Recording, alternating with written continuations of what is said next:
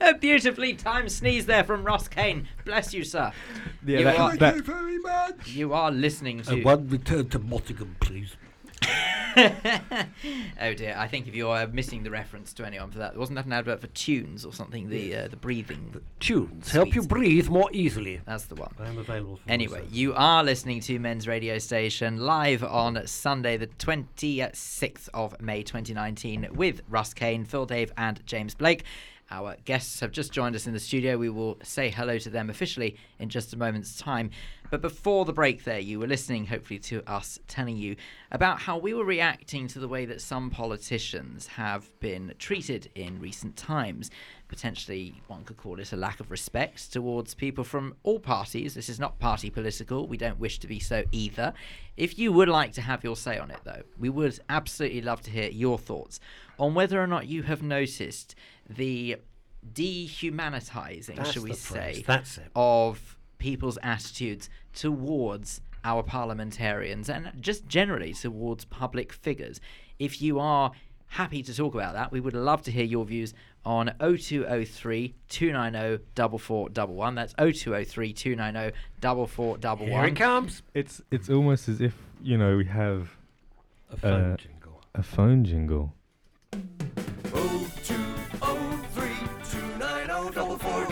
Tomorrow, on your new job, you can play whatever jingle you damn well like. But in my town, baby, where I'm the sheriff, Yes, we thank play you. that. We play that jingle. You can also like it. interact with us through social media. You can go to facebook.com forward slash men's radio STN and on Twitter and Instagram we are at men's radio STN. Dave has said on Facebook the dissolving of personal responsibility and accountability that amplifies the fear of seeking support when it is needed.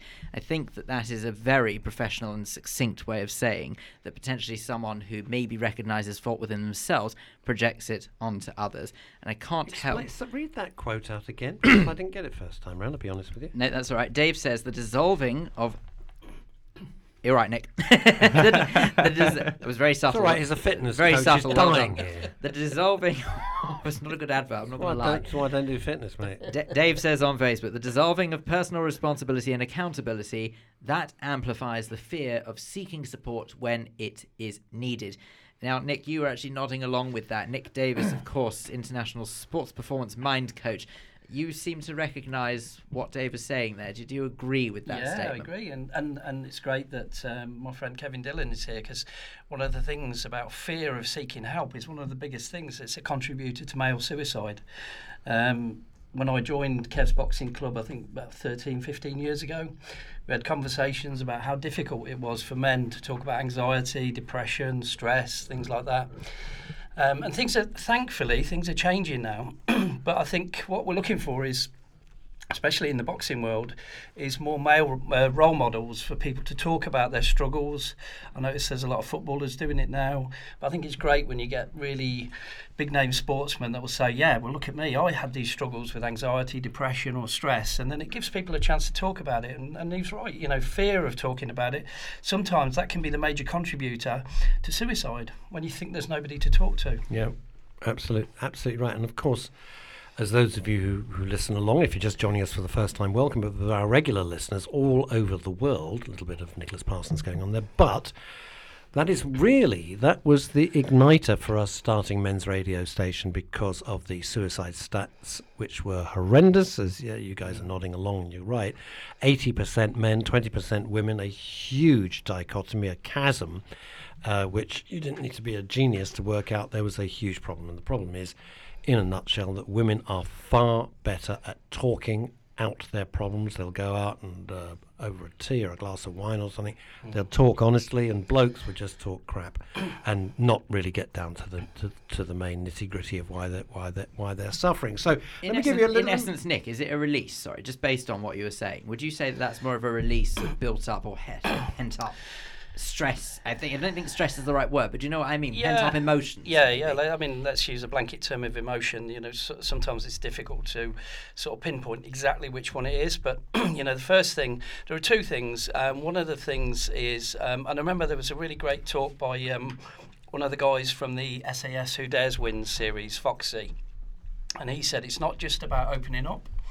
He said it's about opening up to the right people. And do you remember the do you remember the story I told you last time about um, when I was going through my uh, anxiety and things like that? And I remember going out with my rugby mates, and I was at the bar, and I said the quickest way to clear a bar, and when you're out with the rugby club, is to uh, talk about your problems. And I opened up to a friend, telling him I had anxiety, and the whole bar cleared. Nobody wanted to know. But on the plus side, you've got to drink very quickly. Yes, yes. so. Always good to make light when someone's pouring their heart out. When I you just- start your new I- job, Excuse me, I just find the silver lining. I don't think there's anything wrong with that. you made light. He's being charming. He's being honest, and you made a flip. Uh, you would never hear me make a stupid flippant remark. No, Ever. Never, never, Ne- never. I never never do that. Never. no. But I think Did that, they really? They just all headed for the sunset. Yeah, yeah. and, Wow. I, and I, I said this. I, I, I think firstly, it's the inability. What men don't understand is what you were saying is absolutely right. Women are very great nurturers. So when somebody's upset, you'll notice they naturally gather together to support each other. Men, what we do is we've learned that uh, a weakness can be terrible for us. You know, when it goes back to the days where we, you know, lived in clans. If you did show a weakness and we had to defend our clan, um, it would it wouldn't be great for the you know the overall number of, of everybody else. So I think what we've learned to do is see vulnerability as a as a weakness and not open up about it. And and we think if we talk about it, maybe it has a different effect and makes us um, makes us weaker. But actually, when we when we initially have that release, you know that you think somebody's listening. And what's great about this radio station is people who are struggling out there can hear things, and it makes you feel a lot more um, listened to, but a lot more comfortable that you're not just the only one. And I think suicide is that thing where, you know, and, and, being a therapist as well, I see people going through these things, and sometimes people think that they're the only one in the world that's suffering with those problems. There's no way out.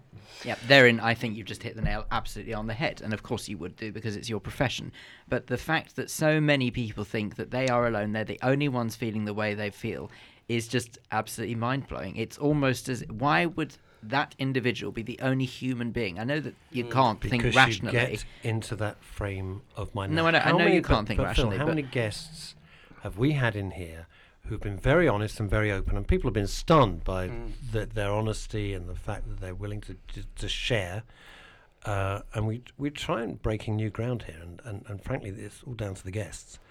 And I've asked them, or Phil has said, or James has said, you know, how did you get to that state? that you're standing on a bridge or you're going to throw yourself in front. I mean, we've had every variation you can imagine here.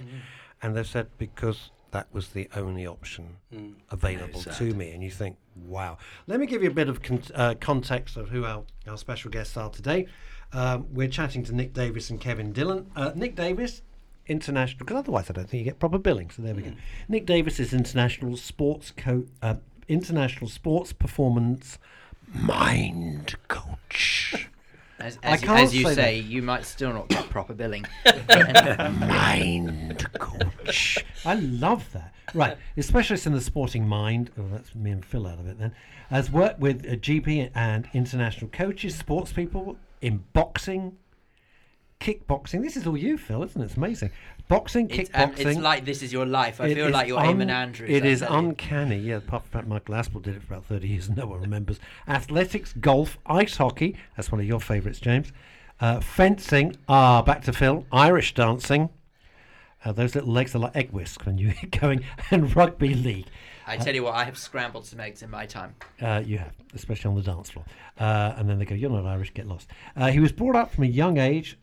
i got to be honest with you, Nick. Most Yeah. of us were. Yes, yes. at one point or another. I don't think that's unique in your CV here.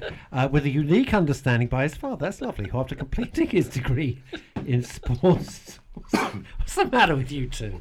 Sports science. That's very mo- no joke aside, That's very modern. When when was that? Sports science. Sports science, it would have been It's uh, such an audacity telling me I'm an idiot, but anyway. in the 60s. Professional idiot. Yeah. In the sixties. Sports yeah, well, science. sports science, yeah. Where was where did where did you go for that? Uh, that wasn't me, that was my dad. He Oh, went, he, sorry, I'm he so went sorry. to. Uh, say, does he Maiden- look like he did sports science in the 60s? No, I was being polite and just letting it roll on, not saying, "God, you look good for your age." No, I, it's my dad who I think he's listening in. He'll probably uh, probably text something Miss. Mr. Davis. Mr. Davis. Does who, Mr. uh, Davis have a first name or just uh, Dad Davis? Peter. Peter. Peter Davis. Peter Davis, you're very welcome to critique your son. he will. you know, and up in heaven or hell or wherever. My father's doing it right now. Uh, work. I don't believe in either. Uh, work with many individuals. Blah blah blah. Now you've got it. Um, this is Nick Davis talking about deep understanding of the psychology of the human mind, especially in a sporting setting, and can help you get your team with that mental edge. Um, you've seen us at work, Nick. Is there any job that you would just say, I don't think I could do this? Think of me, Phil, and James as a sporting team. And now think of a mental edge. Yeah. what mental edge would you give us? Do you know what? I release everybody's potential. So whatever potential there is in there, Nick, you're a I'm- fabulous liar, and I bless you for that because, trust me, some things, it's like going up Everest on a pogo stick. It's not going to happen. It sounds feasible. It won't happen. Now, also joining us is Kevin Dillon, head coach of Lions Amateur Boxing Club. It was interesting, Kevin, because Phil was only saying he could take you with one arm behind his back. You should have heard him. Corey say feelings. said- I can't believe he actually said that. He said, thinks he's hard. I'll show him My hard. head is sore enough without you provoking the guests. Okay, I did not say that, but anyway. Backpedaling now, are we, Phil? Yeah, you were pretty cocky when they were in the green room. Uh, Kevin Dillon is head coach of Lions Amateur Boxing Club in Dudley, West Midlands, a son of GB Olympic boxing coach Bob Dillon. Bob Dillon? No way. His real name's Bernard. When he was boxing, his little ginger kid. Yeah. And uh, they said, I'm not taking anyone down to the ring called Bernard, as Bob suit you. 50 odd years later, and he's still Bob Dylan. Wow. Absolutely love that. That's amazing. And you can say after 50 years' times, they're not a changing. And now, this is the extraordinary. Yeah, da, da, da, da, da, da, thank you very much. Uh, now, Kevin, you went blind at the age of three after meningitis. And I'm reading this, and my stomach's knotting up because uh, one of our twins, when he was a baby, got meningitis, and uh, we sat by his hospital bed for a week. Uh, and he was a little, you know, little tiny thing. And I thought, oh, God, this is going to go. This could go horribly wrong. And when How I long read ago was this, it? Hmm? How long ago was it? Well, he's 21 next month, and he was a baby, so like 21 years ago. Yeah. And he emerged uh, absolutely fine, uh, which is a miracle. But uh, you not so lucky. So you got, uh, and you've got. Now this is interesting, and I've never seen this before. So forgive me if I read it slowly, and then, then if you don't mind, because it's here. If you don't want to talk about it, No, no, You've that's got why I'm here to talk. 360 vision. So that's three forward slash division, which means what you can see at 60 meters away. What you can see at 60 metres, Yeah, I me. can see it at 3 metres. Three meters. So And I'll explain that. When I read that, in fact, I read this when I was doing like the preamble, and I don't fully understand. Explain that to me. What happened was when I had meningitis, um, my eye is perfect and the brain's perfect, but it's the nerve, the optic nerve, going from the eye to the brain. So it's like when your SCART lead was loose on your telly. Right. So everything's where it should be, but the picture's naff. Okay. Does that make sense? That makes perfect sense. That's a brilliant explanation. Well Um, but like my left eye is completely blind. I can see light in it. My right eye is very impaired. I've got like seven percent vision. Um, but I lost it when I was three, so twenty odd years ago. Oh no, thirty odd years ago. Sorry, I was forgetting how old I was. showbiz age. Showbiz age. But God, I- they're all at it. but. I'm lucky in a sense that I lost it when I was a young lad. God forbid any of you lads around here lost it now, because I learned to have the tools to cope from a young age, and I learned how to fall over. And I was explaining to Nick when we were walking, I was explaining about steps and the depth perception. Next time, close one eye and try and get up and down the stairs, especially down the stairs, because you're not sure No, when it's a drop. But we have to fall over in life. You see, my my father was legally blind, Mm. and so for many years, uh, and he fought it and railed against it. It did not make him into a nice person. I've got to be quite honest about it. And but I understand why. That was me. Sorry, I just hit the mic. And uh, so I led him round, you know, especially if we, we, we was, and he never got to grips with. I, you know, never got to cope with it at all, ever. It was only when he nearly killed us all in the car that I said, if you don't stop driving, I'm going to, I will report you and get your license taken away because you're going to kill somebody and it'll probably be you. Um, so, how have you come to? So, I have huge, huge sympathy as anybody would, but I have maybe just a bit of extra sympathy. Um, how have you come to cope with it? There's two options in life: you do or you don't. And the fear of not doing things has always pushed me into doing it. That, and I, I think, well, how come they can do it? And I think, well, so, I'll have a go. And we were on about we went whitewater rafting in Laos. what? We went whitewater rafting, and I was having panic attacks, thinking I'm going to die here. Yes. But I thought, yes. you yes. know no, you would. Yes. Let's do it. And I went down. Of course, they've got the advantages. You can't see how bad your Well, situation is as you're going down in the white water raft. No, Everyone but else is I, I screaming and- strongly suspect that as you feel the water rising to your face, you might you get a rough, breathing. you might get a rough indication No, of but how Ke- bad no, it but everyone else is screaming. You're going. Looks all right to me. What? you- What's the problem? that water. Are we in the falls- bo- that, are on, we in the boat that yet, water you're falls saying? meters away. Yeah, are, we, are we in the boat yet? So, so seriously, you're and, and did you always have this can-do attitude? Because it's amazing and it's it's Yeah. admirable and it's I'm very, very blessed. I have my mum, my dad, my big, big brother Richie. I had wonderful grandparents, and they encouraged me to fall over, get up, fall over, and they pushed me into being normal. What is normal? Well, But you know what normal. everyone. Well, You know look what I mean? around this room. Tell me what's normal. Do you fear that if you were over mollycoddled, that your outcome might have been very different? Well, I went to school with other visually impaired people, and here they were, and I see them in the boozer now, and they were brought up to be broken. I am not. What a phrase! I'm oh, what a phrase! I Brought am up not to be broken. I'm not a blind man. I'm a man who happens to be blind, you know, and I am Kevin Dillon. And it wasn't until the last two years I talked to my good friends. But then I did a podcast, um, Find Your Voice, and I, I was over the moon how nice people were saying. And because I started talking about depression and hmm. all the things, like, people would come and talk to me.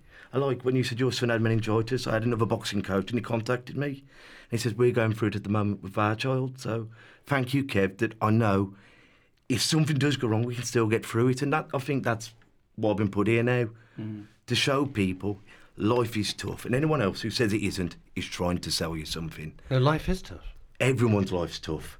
And don't feel guilty thinking, oh, well, Kev survives and he's got bad eyes. Your life's tough. But find something that makes it easier. And once you find it, don't ever let go of it. In what in in what when you say make something make it easier, what what are you suggesting? Like like for what? Mate, just be someone you can have a rattle to. Or someone.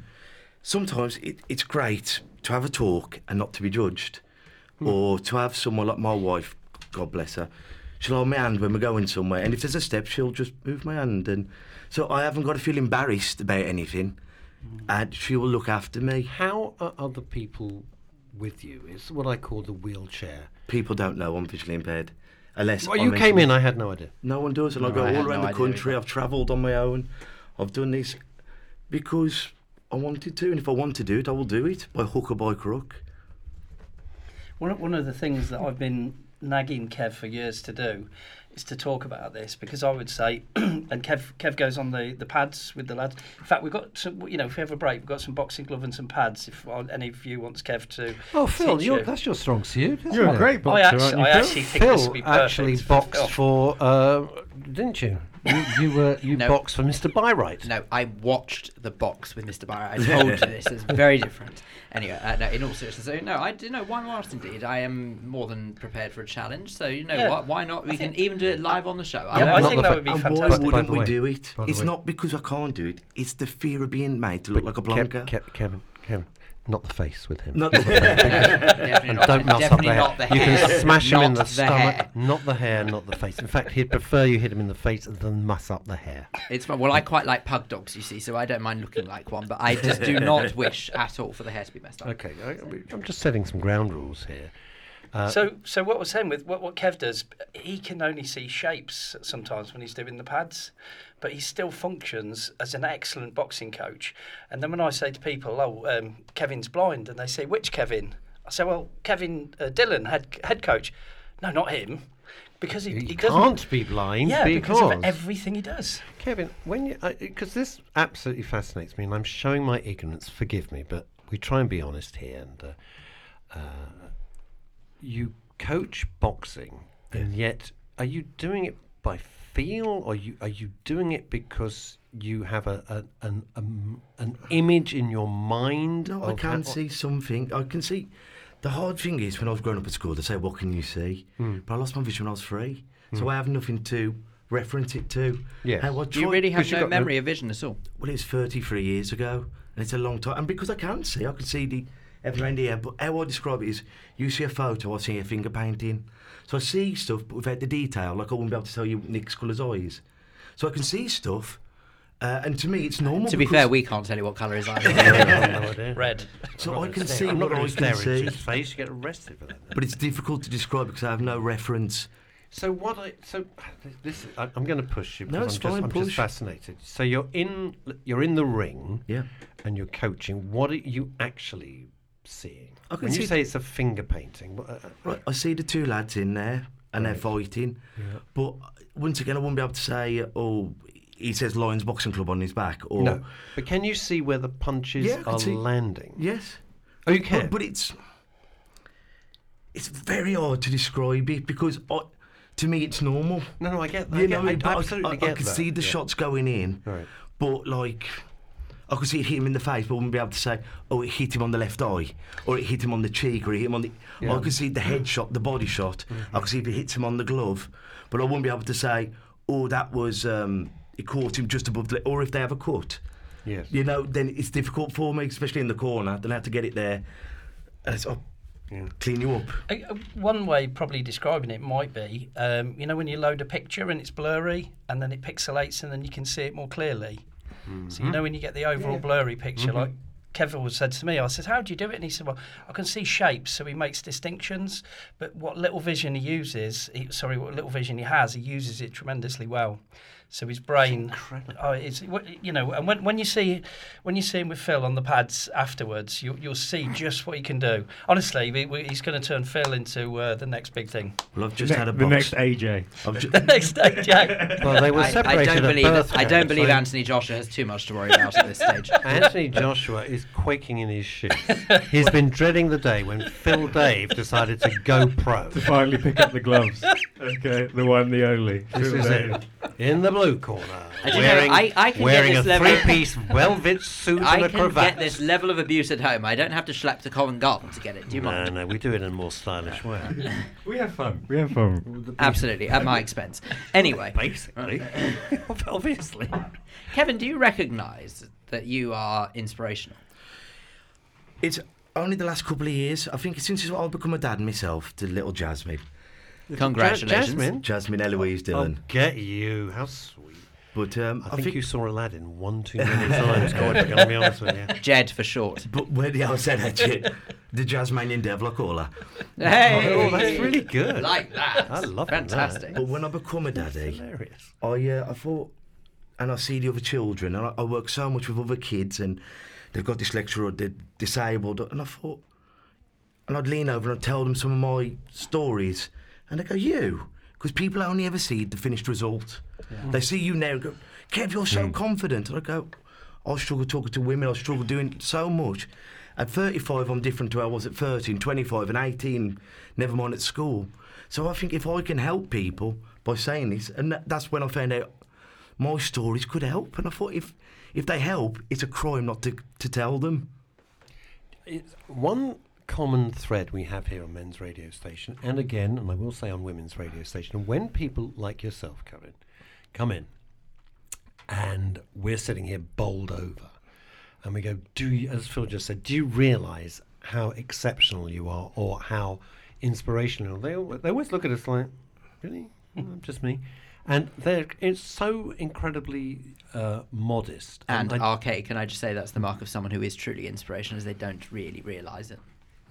I I think that's true. Yes, I mean, I, I kind of, I was, I always get a bit worried when somebody's billed as an inspirational speaker. And I think, Yeah. oh, It's the same way I don't see myself as inspirational. And you know what? Moving on. So, but it, but it's true. You, you know, and and guys and uh, people like yourself make the most enormous impact. And I don't, I don't think you, you, even you now, don't fully appreciate. And I don't think you know how grateful we are. A for you dragging into to men's radio station. It means a lot that you will inspire thousands of people because this show's listened to by thousands of people now across many platforms, and people go, "Wow, well, if he can do that, I mean, mm. the most you can hope for is thinking, if he can do that, then then screw it, I can do that." Mm. And, and when where you were starting before saying why don't men open up? Mm. Because we're frightened of how people are going to react to us when we open up, when we make ourselves so vulnerable. We're frightened that everyone's going to teach you, and that comes from being a kid.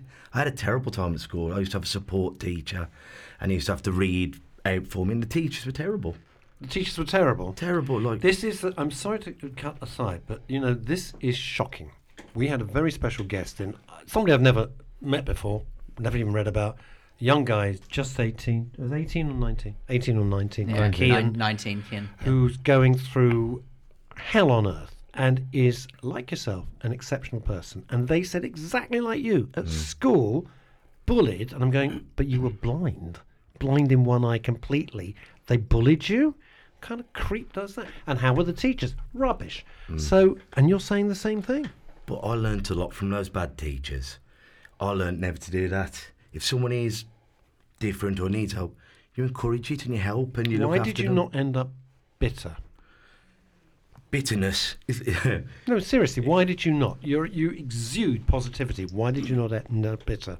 thing is with bitterness, where to get you. You end up just hating life and I love that. hating people. And at the end of the day, it don't make no one happy being bitter. You're absolutely, you're absolutely right. God, I love this. I love this Amazing. show. And you know, every now and then, I know we mess around here in the studio, and then you meet people like this, and you think, I am so glad we kicked this all off and put it all together. You're listening to Nick Davis, Kevin Dillon, uh, both amazing people. We're less amazing, but we do our best. Russ Kane, Phil Dave, James Blake, Men's Radio Station, back in a trice. You're listening to Men's Radio Station, where men really talk. Hello, I'm Lawrence Davis. Let's do it. Let's do it live on of air. Cigars in Mayfair Let's do it live on air. And For also the let's past get 60 Dennis to years, do we've been pictures as well. We'll providing the it. world's best Cuban cigars. When it comes to cigars, there's no other than Sautters Cigars from Mayfair and Knightsbridge. We at Sautters would like to wish Men's Radio Station every support in their task for helping men's Definitely emotional and mental well-being. Check them out. turned me on. Men's Radio Station, where men really talk. Do you want to hang out and really know that you've been listened to? Do you want to debrief and have a laugh and not have to fall down the same hole as every other man in front of you? then why not go to mensgroups.co.uk? Download the men's groups ground rules, download the men's groups check-in round. There are loads of videos and you can just hit the ground running, growing with other men. Your call is important to us. You are now number 15 in a queue. At Profile Insurance Services, we treat people as individuals. You'll speak to a real person, not a call centre. We're fast, small, independent, and have a superb team of insurance specialists. And they're really nice too. Advice is totally free and we cover everything. Call 0208 931 3306. Listeners to Men's Radio Station won't pay a penny for admin fees. That's 0208 931 3306. With Profile Insurance Services, you're covered. Hello, and welcome to a brand new show coming very soon to Men's Radio. I'm Sandro Forte, and I'm really looking forward to chatting to some fabulous guests, all of whom will be sharing insights into what made them hugely successful or simply what they did to overcome some of life's challenges. The Forte Hour is going to be interactive. Please do call in and speak to us, as well as insightful, inspirational, and educational. So don't miss the Forte Hour coming really soon to Men's Radio. Let me tell you about Jermyn Street Theatre. We are the smallest theatre in the West End, only 70 seats. We are a registered charity and not grant aided, run by a small team of volunteers and trustees. Jermyn Street Theatre is a hidden gem. It combines the comfort and convenience of the West End with the intimacy of a studio. Every seat has a perfect view of the stage, and even a whisper is audible. This is a secret theatre in the heart of the West End, once found, never forgotten. You're listening to Men's Radio Station, where men really talk. You know, sometimes it's Christmas every day, and today it's Christmas Day because something is happening which I never thought I would ever live to see. But it's fabulous. Our special guests are Nick Davis and Kevin Dillon. Kevin Dillon, head boxing coach, and uh, basically, uh, he's going to coach Dave. I don't know So why you th- find this so Because the sight of you in boxing gloves is just I tell you what, brilliant. trying to sort All pull a chair out with here, we- boxing here we go. Here, here we go. Well, it's Okay, not right, easy. so is hang it? on a second, Right here we go. So in the left corner, weighing in at about three ounces now, ladies and gentlemen, wearing the wearing the lovely Prince of Wales check jacket. It's weighing three ounces. well, you weigh You nothing. There's, there's nothing of you. Phil the hair, Dave. Right now you got to, you're going to have to remember that unfortunately the microphones aren't going to pick this up very well. So let's let's give So it. what we gotta do? So this Right. is all on Facebook Live. Feet Believe me, together. if not watching, you're okay, missing. so If you are watching on the website, Russ, you definitely want to switch over Right, to. All right, Phil Dave looking, looking, he's looking confident. He's looking quietly confident, uh, but uh, not that take confident. a proud step with your left foot. A proud step with his left foot he's And taking. I don't know what that Wherever means. my feet face, Right. that's where my chest will face. I turn them to the right. I've never come. No, sorry, this way. That's Yep. right. I turn Pay attention, foot. Phil. For Oh, goodness right. sake, pay attention. Foot. Oh, All right, here we go. Here we go. Put your weight on the back foot. Uh, Okay. Putting his weight on his back foot. Hands up by your face Yeah. and relax. Relax. Yeah, I'm, I'm super relaxed. Okay. Left hand. Right, what are we doing? Right, That whacking one. that, yeah? Yeah. Good. Yeah, that, that would crush And Blancmange. again. That would really. AJ's Shut quaking in his boots Russ. right I now. tell you, I'm telling it is like Yeah. the, it is like the Muhammad Ali is inspiring goes, my him. hip goes, my hand goes. Right hand. Look at this. Look at So hang on a. So just So say that one more Kevin time, sorry, because I'm a just bit suddenly slow. come to life. Yeah. This is Foot throws unbelievable. and the Boom. Oh boom, my boom. god. Okay, right, so hang on a second. So like that. Oh, that's it. Relax. That is the Relax, best sorry. strike I'm I've ever Well, seen. that is that is frightening, knee Phil. I wouldn't Hands argue with you. Mrs. B is laughing at me at the moment. No, surely not. Okay. It's like Okay. watching a young Mike Tyson. It is unbelievable, isn't it? Wow. Wait I heard that one. He's a good coach. That I was an heard that one. improvement there. Yeah. Wait, wait till Phil bites his ear. This is really exciting. Yeah, the left hand's got no strength at all. We're Well, it's not. establishing this. 'cause your Well, left hand jab. Yeah, Left the The hand left jab. hand's like throwing a dart. That's what it is. The right hand's like throwing a Look. brick. It, uh, So- I see. so Okay. go- I don't Flick. think Kevin's vision Yeah, impaired. to be at fair, all. when think I this is actually throw a dart, it is making a it bit up. like throwing a brick. So, but anyway. So left, Yeah. then Ooh. go left, right. Can you So hear left the, hand you can hear the, you can hear the Oh! Sugar Ray. That would Right. be if somebody Okay. insulted Phil's clothes. That's what Le- they'd and get. again, so- left okay, left, right right. combo. Yes, please. Oh! He's done You it. ready? You all laughed at me. You all laughed at me. Right, anyway. Laughing There we go. Should we get on with the show? I think that's, can we get a round of applause for Kev? Seriously, that's, that's, that's, Uh, bravo, bravo. That was that was And a round was- of applause for you, Phil. No, definitely not for me. Definitely not for me. Phil, now do you need to sit down? Do you need smelling I think? Do you need a cut man here? We need a cut man, yeah. Do you take the gum shield out now, Phil? Phil, gum shield. Oh, uh, that's not a gum You shield. got to work the body more, Phil. You got to work That's- the that's a body. shock. Okay. Yeah, th- we need Phil. We need we need James in the corner. Going, Come on, you got him. You got him. He's on the run. He's Master on the run. You got him now. You got him now. Come on. Can I just Work say, I'm watching Rock. this Work because the there's a slight delay. There's a slight delay on Facebook Live, you see. So I've just watched myself. That wasn't half bad. You're a very good coach, sir. Bravo. Thank you. That's what he Phil, does for a living, of course. Don't sa- I love the way that we're surprised and, No, I'm and surpri- no, I'm slightly condescending. I'm That's what the guy does me. for a living. And uh, well done, you can coach. Well, we've just Oh. had a lad called Osman Mohammed who's just won the juniors. And he boxed for England last year, and I've had him since he was 10 years old, 15 now, on 50k. Sorry. But we've Have a cuppa. I'm having my tea. I'm sorry. I'm desperate. And um, Well. this is something. Um, this is to my boxing coaching uh, pal. Is it something you can recognise in somebody? If somebody comes to you and says, "I want to be a boxer," do you ever say, "I don't think so"? No, because he'll still have a place in the gym. Some people aren't going to go and win ABAs or even box on the show, but they can still be a team ABAs member. being amateur Amateur box- Boxing Association. Okay.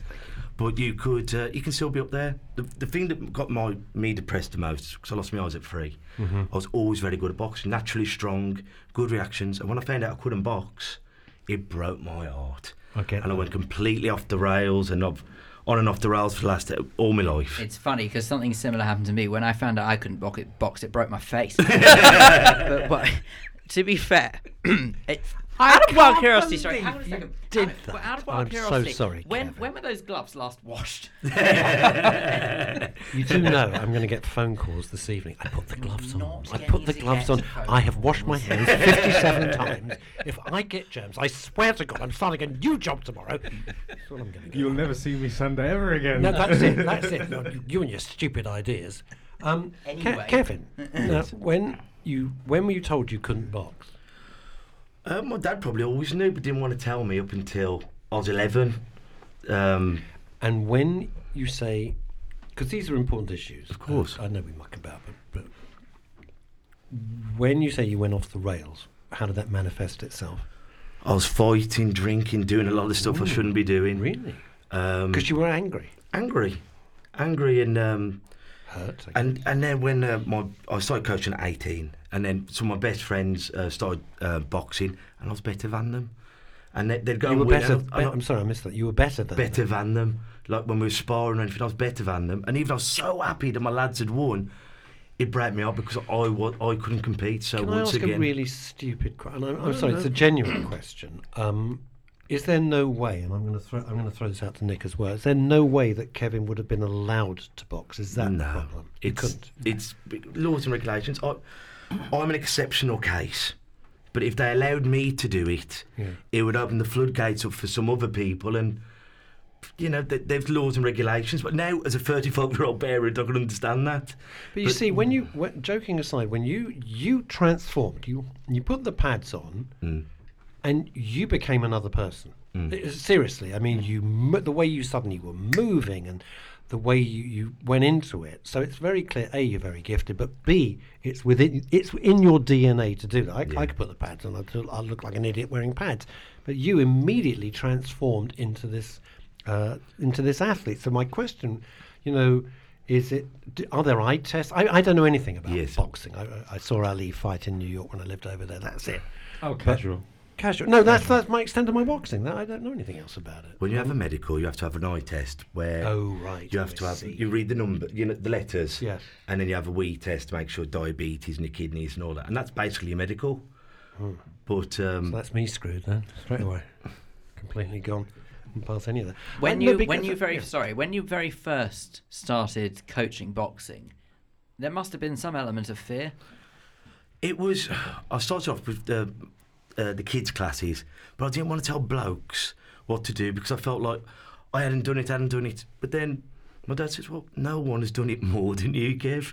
Your first steps were the Ali shuffle, and you, you've you've always Oh, you've always done it. But as a young man, you don't believe in yourself. Even though I knew what I was on about, you wouldn't go up to Nick and say, uh, "Nick, your foot's wrong," and uh, But I, I put it to you like this, sir: that would you think that if Simon Cowell, by his own admission, can't sing, Mm. but if Simon Cowell gave you vocal coaching and said, "Do this, do that, and the other," would you listen to him? And the answer is yes, you would. So it doesn't matter if you don't do it yourself. You are. I think people are more than capable of issuing sound advice, whether or not they actually take part themselves. Well, I've known brilliant boxers who can't coach at all because they only know their winning formula. And you couldn't get Ali to box like Lennox Lewis or Lennox Lewis to box like Mike Tyson. You've got to work with what is on the table. You see, that's really interesting. It's you can't impart. I wouldn't be. I guess the only analogy I could make for that is I couldn't tell anybody how to write, hmm. or indeed broadcast. I could I could give the broadest hint of broad. I've been broadcasting since '84, so I could give the broadest hint. And you're now 90. I'm 90 years old. Give me the boxing gloves. I'm going to smack you right in the face, which will make me feel a lot better and be my exercise for a month. Um, but I couldn't tell anyone how. Uh, so I could give you the broadest. I mean, as you would, Phil. You've been producing. Profe- you, you know, you're a professional producer. You've produced for many, many years, and you would be able to give the broadest brushstrokes as to what to do in a studio, what not to do. But you couldn't say how to make somebody a good broadcaster. That'd be impossible. I couldn't. T- I couldn't tell anybody how to write. I could. I know when it's good writing, when it's bad writing, but I couldn't explain to you how to do it. So I, I totally get. I couldn't coach. Do you know? Do you know one of the things that was really great when I first met Kevin uh, 13, 15 years ago? Was Kevin has a real capacity to learn, and when he found out what I did, he said, "Can you teach me that?" And he said because of his eyes, it was like we went. We were teaching him neurolinguistic programming, you know, NLP? about NLP, yep, about the senses and this, that, and the other. And Kev had a real thirst for learning, so we had a we had a we had a bit of a deal. And uh, I said to Kev, look, if you teach me, uh, if you give me boxing lessons, then I'll teach you NLP and sports psychology and stuff like that. And that's how we became firm friends. How did you meet? Um, I'm just nosy. Yeah, no, no. curious. Did It's a really weird story. It's my dad. Uh, he's a retired headmaster. And he basically looks after kids who've been expelled from school, and the local council basically says you've got to find them activities to do. He looked up a gym in Dudley, and he rang me. He said, "Look, there's this amazing boxing gym." He said the head coach is one of the GB coaches. He said, "Why don't you come down and train there?" He's a lovely guy, Bob Dylan. Got to know Bob. Got to meet Kev. Sorry. Yeah. I will never not be amused by this. I love it. I can't help but wonder how Yeah, many come and how, how many times that must have be great. plagued him over the Keep your, years. keep your hand up. Well, the f- funny thing is, is Kev's got a couple of, a couple of boxers called Tom Jones. God's sake. But apparently, Apparently- apparently, apparently it's it's not not unusual. oh dear. Anyway, you are listening to Men's Radio Station on very similar wavelengths, apparently. God. To apologise. It's, it's too much, isn't it? Uh, But yeah, from from, You from know, there, it's, you know it's gone bad though because producer James is shaking his head. That's when we know that we've, we've we've gone below the belt. Overstepped the mark, even by James's fairly generous standards. So Anyway, so N- yes. NLP. Uh, Now, a lot of our guests come in and they are practitioners of NLP, and uh, I, I'm fa- I, I've never got involved with it. I'm, I'm interested in it because clearly for them and I, I and their advocates, it works a lot. You obviously think it's the bee's knees. Yeah, I, th- I think one of the, one of the premises of NLP is basically the study of excellence. So what we, what the uh, the two guys that created it, Richard Bandler and John Grinder, what they did is they modelled people. So they might say, we need to find a fantastic radio host and find out why they're so good. So they'll I'm say, glad- Find I'm one, for God's sake, let us know. He, looked- he looked at me when he said that, so maybe there's something So- he was alluring to. He was like, "We need to find a fantastic radio host." That wasn't leave a that wasn't James. Freudian. So what they would do is they'd examine how that person, uh, what their thought processes were, what their muscle movements were, how they sat, how What they their project. muscle movement. Ev- every minute detail. So if we have, a, say we were to model you, Russ, what we would do is we'd, we'd, we'd look at the way you were sitting, look at the way you're projecting your voice, ask you what you were thinking, looking at your eye movements. Are you accessing pictures in your mind, sounds, feelings, and things like that, down to the kind of nth degree? Really? Really, honestly.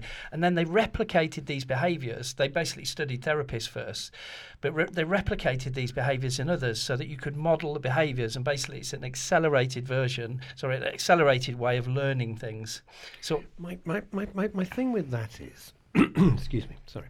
My thing with that is, if you are, I'm never going to use the phrase X factor because it makes me want to th- chuck up.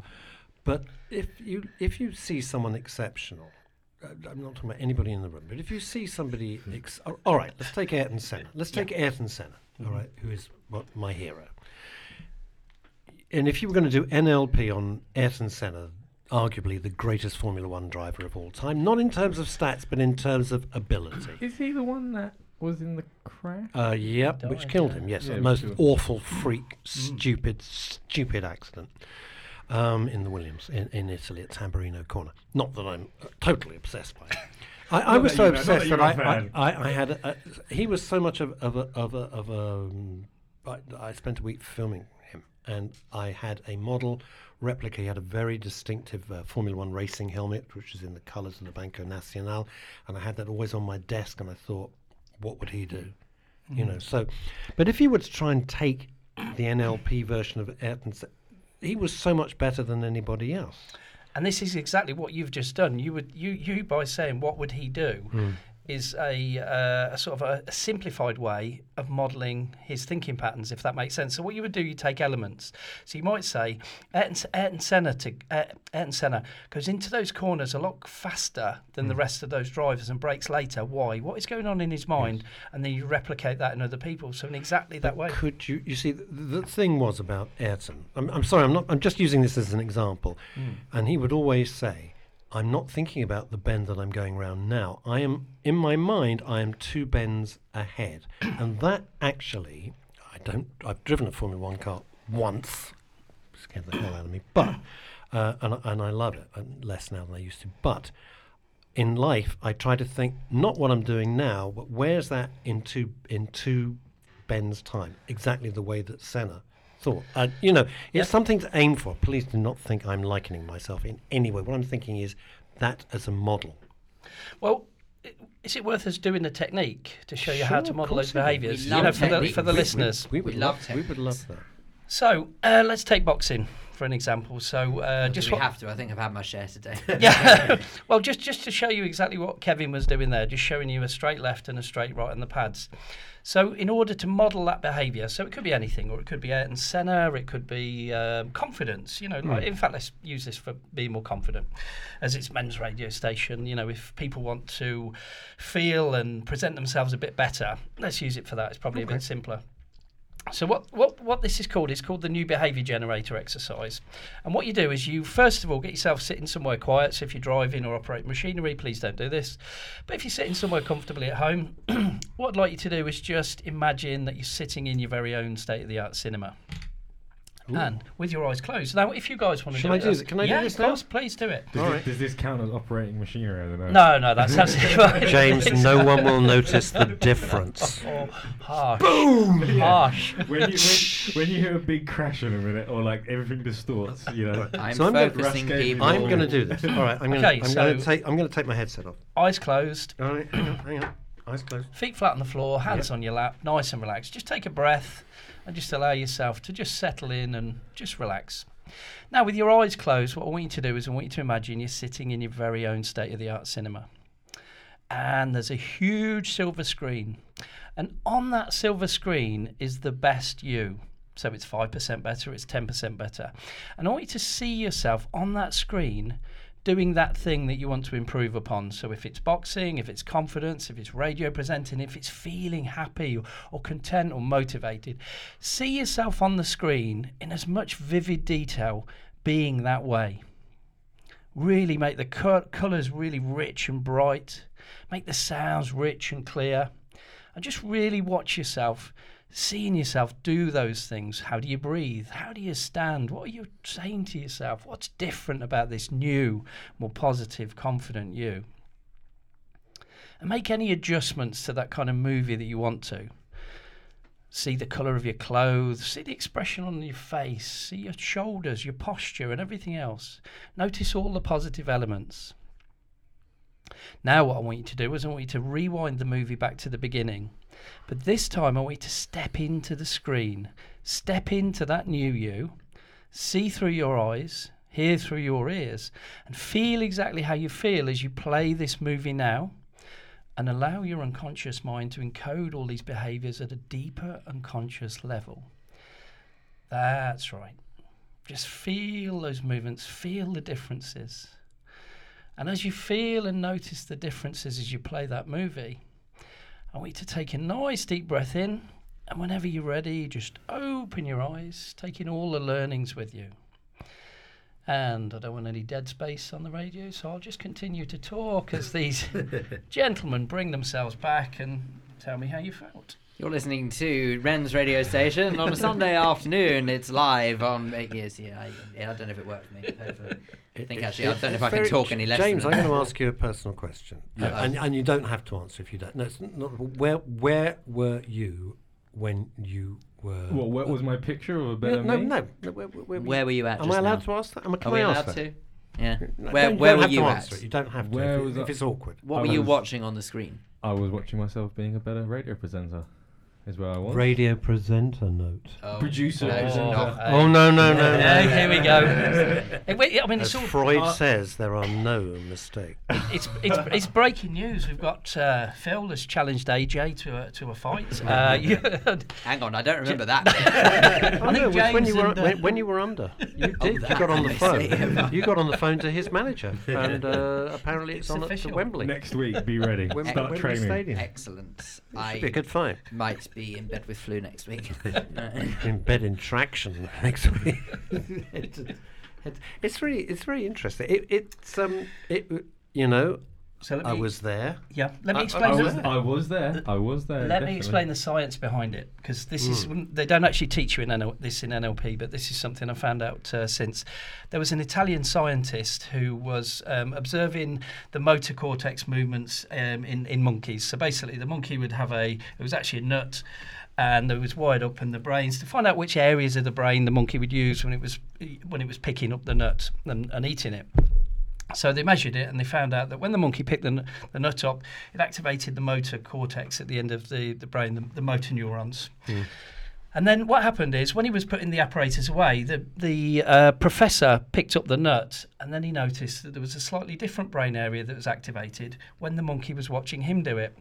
So what happens, these are called mirror neurons. So your mirror neurons fire off when you're trying to learn something. So if I was, um, so for instance, while you were watching um, Phil and Kevin on the pads, in your mind, you may have been mentally rehearsing if you were to go next on the on the movements. So what happens if Uh, you when no, you he wasn't. no I was actually. I was. Well, the interesting thing is when you watch motorsport, Mm-hmm. this is what will happen.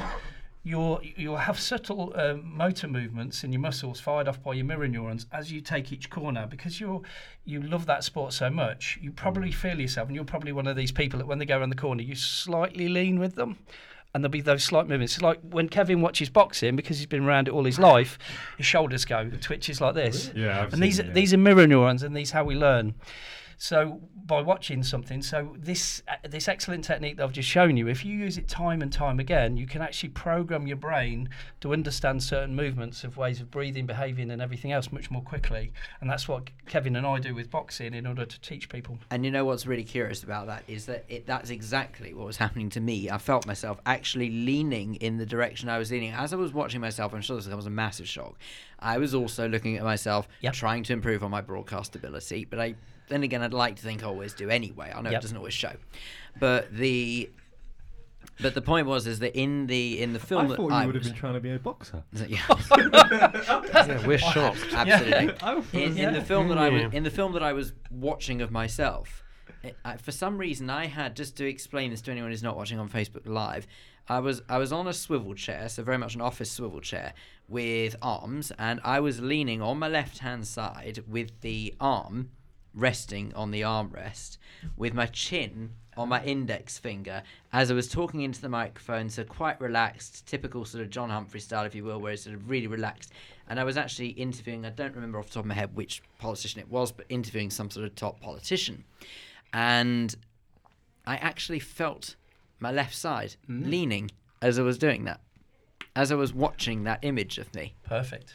So I had something similar where I, I was, I remember I was sitting up straight and I Mm. was just naturally. Oh, I'm moving away from. I was naturally just sitting up. Yeah. uh, Where I was, I probably started like that, and then as I was had that image in my head, I Ha- was just. have you noticed that both of you were doing the same kind of thing, but your posture changed? Yeah, my posture definitely. posture changed, is yeah. really really important in terms of your projection and how you project yourself you'll notice confident people they sen- stand a lot straighter shoulders back um, so you know this exercise i hope the listeners have um, you know tried this as well it's, it's it's a fantastic exercise for learning new behaviors or refining behaviors to become em- even better so that you can accelerate your potential See, it's interesting. Before I do, you're very demonstrative. The banging you can hear is every time he makes a point, smacking the table here. Um, it's like being with an Eastern European dictator. It's bang. um, the- luckily, our Russ knows how to put the guests at their ease. Yeah, no, no, no, no, no, no. Because otherwise, you're thinking, what, what, What's they that got, They noise? got, What is they that? got roadworks next door. Um, it's interesting. Before I do uh, any of my stand-up shows, which is an hour and a half show, I immerse myself at home in watching hours and hours and hours of stand-up. Not for the material. And before you think, oh, he's trying to get the material. No, I'm not interested in the material at all. Because I, I write, I write, I write it all, and you can't take other people's material. One, it's mm. morally crap, and two, it's mo- it's as you were saying, it's what they do. It, it's, it's them. What I do is, it's interesting. The exercise you just put us through is I look at at their delivery styles, and some I would think, yeah, I'm comfortable with that. I can see what they're doing, and then other. But I immerse myself hours and hours and hours of it from all over the world. Uh, are there um, any particular comedians that you will try and look to for inspiration? Um, Don't say if you don't want to, but it's no, just no, out it's of not a- interest. it's not. A, it's not a question. I, it's not so much the material. It's what.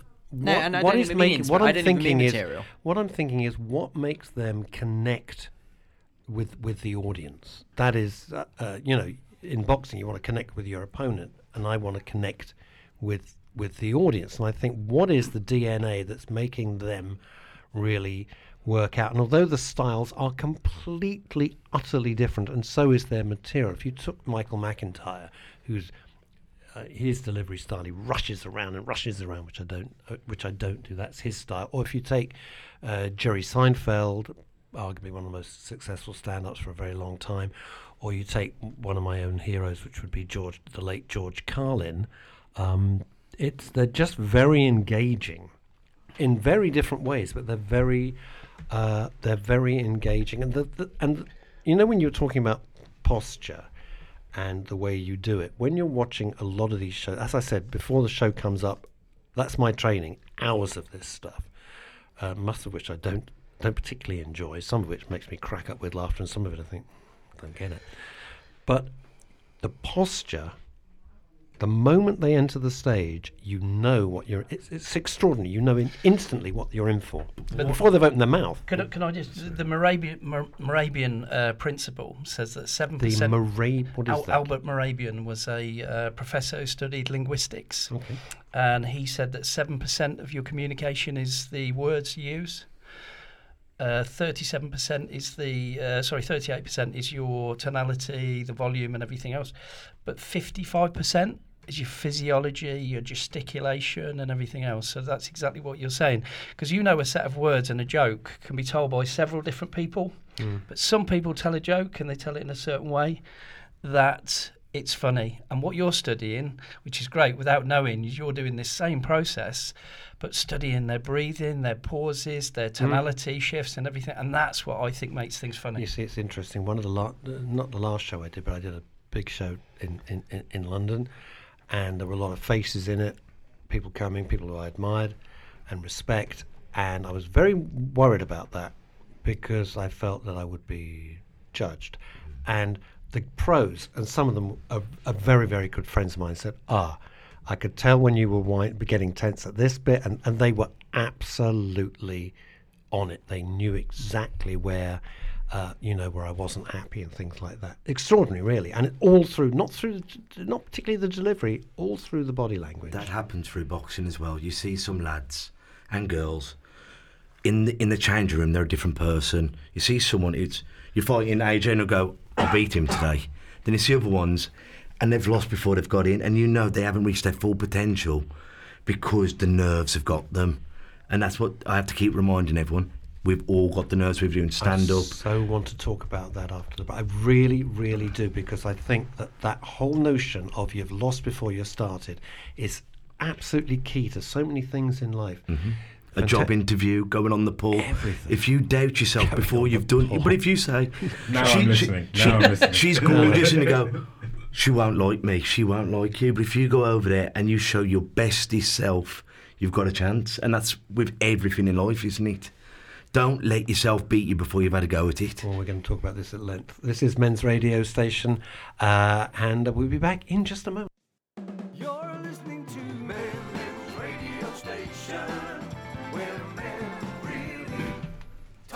Indeed, they really do talk, and we've had some fascinating talking going on this afternoon. You are listening to Men's Radio Station with Russ Kane, Phil Dave, and James Blake.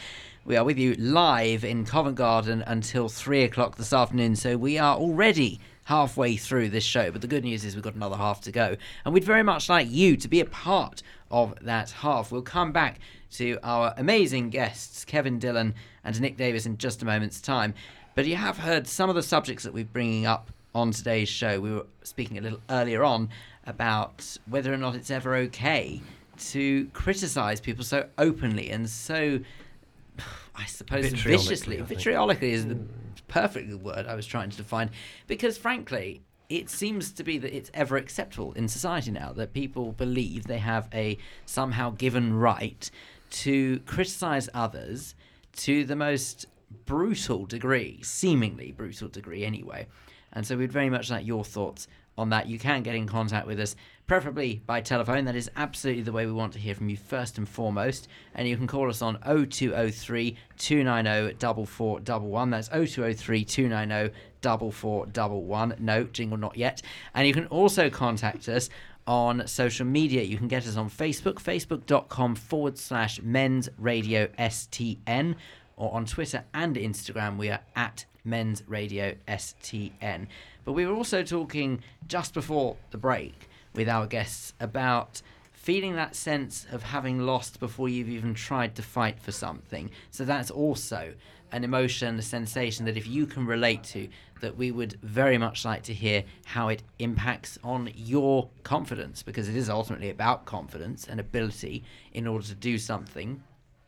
And therefore, we would love for you to use exactly the same contact methods to tell us about how that potentially impacts on you. Yeah, I'm, I'm, I'm curious because this whole losing before you've even even started, it's it goes through life in in such a deep deep way, and you can talk yourself. I think so many people talk themselves out of a situation before they've even before they've even given it, uh, you know, given it a chance or, or, or given it a go. And what would be the techniques if you're going to talk about NLP? We have an NL, NL national na- National?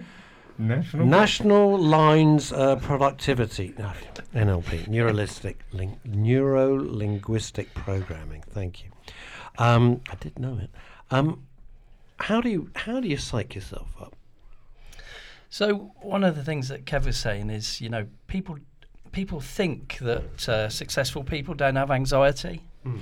Whereas what I love now is, that, you know, there's been a real shift with the media and things like that, and loads and loads of successful people are coming out now saying, "God, you know, when I did that, that w- amazing performance, I was absolutely petrified." Madonna says that she has panic attacks where she thinks she can't breathe, and so many people are coming out now and admitting to those things that we're oh, That was that what the problem was at Eurovision? She couldn't breathe properly. Apparently, you go. That's what happened. Now we know. That's a whole new show. That I think it's. Uh, Next week on Men's Radio. um, but yeah, that, that that state of anxiety, and it was something that you said, Russ, as well. It was, you know, when you were doing your comedy shows, it's the fear of being judged by our peers, the fear of being embarrassed, the fear, and, and all it is is a fear of rejection. And if you think about it, why why is a fear of rejection really so so bad? You know, a, a the real- desk, the desk. Could could I just interrupt Nick? I'm going to make you sit on your hands in a minute. I'm Me and now. Nick did um, a confidence seminar at the Lions Boxing Club, and we had from super heavyweights, which are like 18, 20 stone growlers, to like two stone little, and we said, what, what five things are we all frightened of? And they said, hurting myself, someone I love hurting myself, getting sick, and it would come all this. And Nick said, being embarrassed, and everyone looked. Said, what do you mean? Said, who would rather get into this ring and knock the snot, let him knock the snot out of you, or to go and ask that girl out to go for that job interview to read this piece of paper? And, it- and everyone said, everyone put their hands up. Said, so you would put yourself in physical harm before you go and do something that could make you feel uncomfortable. And- Curiously, and- northern expression, knock the snot out. from the Midlands. The Midlands, it's not the North. People Oh, from yeah, the Midlands yeah, get very upset if you north say still. that from the North. But the north of beyond, Hampstead. he's beyond the Watford Gap. Well, it's, not, it's north of the know. Watford Gap, and it's it's a, it's a grey area to you. You have no idea where it is. But the fear of embarrassment holds us back for so much. And that, I think where people get misunderstood, we're all the same. We all want to be loved. We all get angry. We all want to succeed. The only thing that's really different is us how we're taught. One now, you're t- both very lucky. I'm, I'm sorry to jump in, but it just really occurs to me the thing that binds you two is you both had very supportive fathers. yes. Very supportive fathers who really guided you in a in a great way.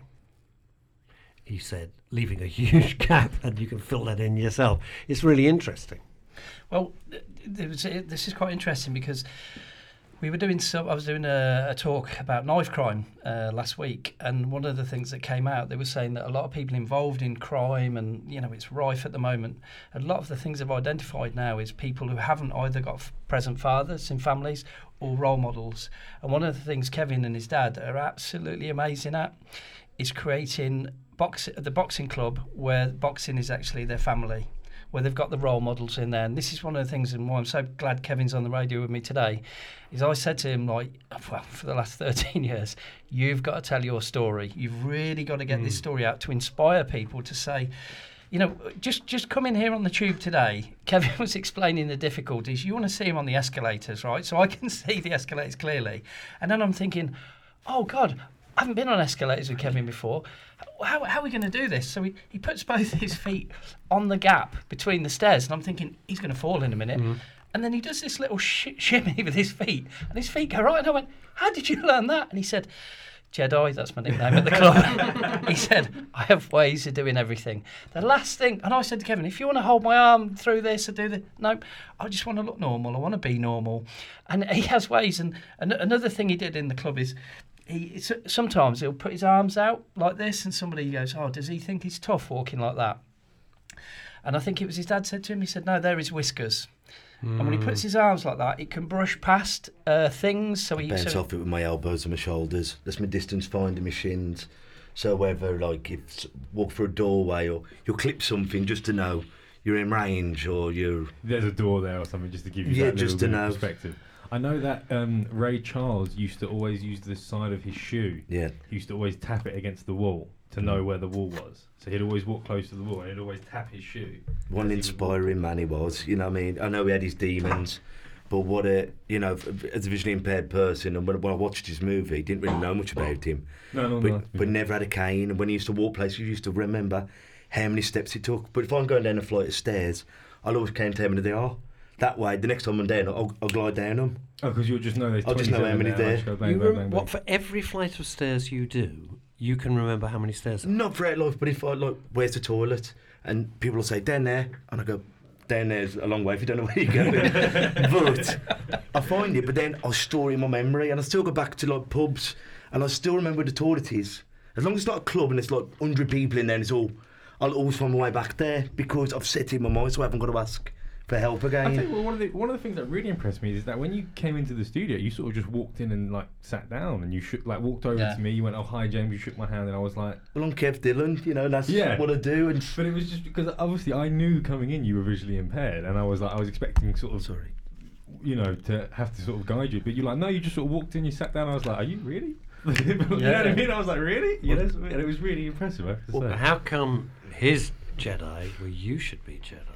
He's, he's called Super Kev. I've got a few names. so, some techniques for like for people are terrified about job interviews. I mean, there's certain things that would really scare me, and there's other things that don't don't scare me at all. We all have very different different things. Um, obviously, public speaking, I get anx. I, I g- uh, there's good nerves and bad nerves. Yes. And good nerves are if you're not slightly nervous, then you will never do a good Yeah, job, yeah, which means you're far too casual, that you haven't thought about it, you're not focusing, and all of those all of those elements. But that's good nerves because you're kind of also a little bit excited. Bad nerves is I don't know what I'm doing. I haven't prepared correctly.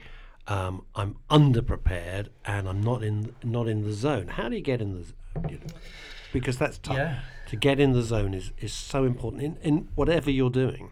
I, I think the first thing is you need to you need to give yourself a marker for where you are. So let's talk about a job interview, something like that. Um, so the first thing is you would give yourself a mark of between zero, where you're not nervous at all, and ten is where you're super nervous, the worst you've ever felt. So firstly, admit that level of anxiety you've got, whether you're boxing, presenting, uh, you know, just doing stand-up comedy or anything like that. And then the first thing I say to people is when you feel that, the first thing you need to do is loosen your posture. So loosen your muscles and everything else. So sitting back in the chair. So prior to whatever you're doing, get hold of your posture. So loosen the muscles and then do some diaphragmatic breathing. For those of you who don't know what diaphragmatic breathing That'll in the three of us then. uh, okay, the so two, the two, the two. I know what it is. yeah. So uh, just to demonstrate, so if you pop your hand on your tummy, just below Sorry, your rib me. cage, Right here. Where? Here. Yeah, Right. that's it. Just it's kind of thumb on your solar plexus. And when you breathe in, what you do, instead of pushing your shoulders and your chest up, you push your stomach out. So it's that's it. Hold the breath, and then when you breathe out, just dump the breath. And if you do two or three of those, and what that will do, that will regulate your breathing. And when you regulate your breathing like that, it That's sends not helping me at all. I'm going to be absolutely honest with you. The Yeah, other yeah. thing was amazing. This is not helping me in the least. Yep. So you have to. I think you have to be in a nervous state, don't you? Because I used to do Yeah. it when we first started doing this. I used to do it before the show. Hmm. I used to sit hmm. there and I That's used when you do- were good. Back when, back when I was good. Back when I was you cared. respected, when I That's when you cared. didn't get cocky. But I still do a little bit. So, the- if we have well, the best way it works is because you were sitting forward, Yeah. so you're not sitting back. So if you just sit back for a second, sit that's back, it. And then what we do is I'm going to just do what we call a hand drop. See, hasn't dropped, so that means he's got issues of control. Okay, so you think? Really? really? Don't we hadn't noticed that at all. It's never come Really? You've across never in all the So years. There's, there- there's always a reason when these things don't work, and we found out why. So, so as he sits back, is, is, that's it. Sit back. Nice. There we go. And then we'll try and get it. try and get it. That is oh, ridiculous. Russ, Come this on, is Russ, this is shocking. Honestly, let that go. Just let your hand drop. Oh my god. Oh wow, no, he really can't let go. Okay. I really calm. need to do some work with I you. actually can't. That's better. Now, here's Yeah. the thing. I've got a question for you, uh, and it's all about me just for a second. Yeah. But it's very, but, but as we've got an expert here, I mean, um, I've written a novel. It was a three-year project, basically from start to finish. It's out now. And Plug. uh, no, no, no, no, no. There's a reason why. No, no, no, no. Just bear with me. Good, Phil. bear with me, bookstores. Phil. Bear with me, Phil. Without. Just shut up. Right. So, the official book launch is this week. All right. I can't remember the last time I was so nervous about something. Now, this is very. Let me just put this in, into some sort of context for you. The book is out there. I'm not changing the book. There's nothing I'm going to do about it. It's a big, epic, sort of 400 page book. It's finished, done, right? The early reviews have been great. I have no idea, and I'm trying to uh, contextualize it for myself. I'm trying to just work out why on earth, for weeks, I am more nervous about this stupid launch, this event, than kind of anything else I've done in recent years. It's And when I you're don't know why. Can I can I answer that? Is it because it means so much to you? It means a lot to me. It's, You're it so means vulnerable. huge amount. But the other thing is, it's a, the fear of being judged. Mm-hmm. So let's just say everybody loves it. It's absolutely fantastic. That anxiety will wane. But the biggest worry we have is that everybody says it's rubbish, it's awful, and then because it's a, a, a So labour read of the love, reviews. You're on such thin ice, boy. You have no idea. You hear that cracking sound? That's you. My career. No, the interesting thing Yeah. is this. You know, I have tried to uh, be very uh, theoretical about it. So the it, this is the event, not the judgment of it. So the book, i they're not going to judge me at the event. They're not going to say, "Oh, I don't like the cut." There's going to be no judging at the event, but it's a huge event. But I just don't understand why. I'm being very open here. But is that why because it's that's making? the first time you can see people's reaction? You'll actually. But uh, I'm getting reaction on Facebook all the time, and people No, have but you been can really see great. it. You can It's- see it. Face, I'm not being funny. When you write something down, you can take it in whatever context you choose to interpret it. When you see someone face to face, Nick, I'm not Yeah. doing your job. I really Yeah, want you to no, correct no, me if I I'm agree. going wrong here. totally agree but with if you see someone face to face and you can gauge instantly their reaction, is that what is possibly the underlying it's thing? being face to face. not that. face. It's not even that. I, I, I actually cannot rationalise what it is completely irrational But because people, the worst case, they'll come along, they'll have something to eat, they have a drink, they meet meet lovely people. It's in a fabulous setting. They'll have a nice time. All right. Worst case scenario, uh, the food won't turn up, the drink won't turn up, nobody will turn up.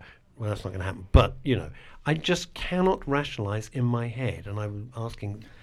NLP expert, what on earth it is that I, I'm surprised by myself. I'll be honest. But what's your biggest fear, though? The, you'll be projecting images because your eyes moved up to to uh, access an image of what you were worried about briefly. But what's the image you've got in your head that's the worst case scenario that you're absolutely petrified about? Hmm, I don't know. And- and- and- and it's, Phil- it's, it's an un, it's an unknown Phil, Phil low was- level You've anxiety. mentioned your dad a few times, though. Hmm? Is it, you've mentioned your dad a few times in this show. Is it something to do with him? Hmm. Ooh. Oh yeah. Kevin, that was Super Kev. yeah. yeah. Do, do, do, do. Do you know what? I've nailed it. Do you All right, know See you what? later, boys. Do you know what? you fool! You, you know peaked what? too early. Obi Wan, o- Obi Wan from the Midlands. Um, I Love think you, you're, Kenobi. you know what? You're absolutely right. That's so weird. You have just put your finger on the problem. Uh, You're absolutely right. You'll get used to this. I know In, exactly what it is. introducing I know men, exactly what men's it is. radio sta- men radio men's radio station's new resident psychotherapist Kevin Dillon. everybody. He'll he'll have a show before long I know exactly what it is, but it's too personal to share. I uh, this super particular- where It's men very- really talk. Mm. All right, no, all right, okay, you- all right, no, no, no, are- it's fair. I've got to, I've got to, no, no, no. I tell you, no, what um, One of our bullshit, bullshit walks, and bullshit walks and money talks. So it's not fair. If I ask our guests to be open and honest, and that's why we set up the station first. I, exactly what it is. Uh, my uh, late dad, who was a lovely man, but he hated anything which looked like showing off. So when I used to do panto, I did panto for nine years in huge, huge shows. Not some, you know, these shows were taking like back then taking about one and a half million at the box office. That were massive. And I say, "You're going to come and see? Well, see you running around like an idiot for." And it's like, yeah. I mean, when I was interested, well, you had very supported that. I mean, when you get that, you think, I've got to do this show twice today, and mm. that's in my head. So, like, two thousand people are coming for both shows. You know, like you know, t- it was a fifteen hundred seater, I think it was. And you think, wait a minute. And you said to Dad, "Are you going to come and see me?" And he goes, "Well, I want to see you running around like an idiot for." Um, not only is it very hurtful, but it's also uh, you think, does everybody think that?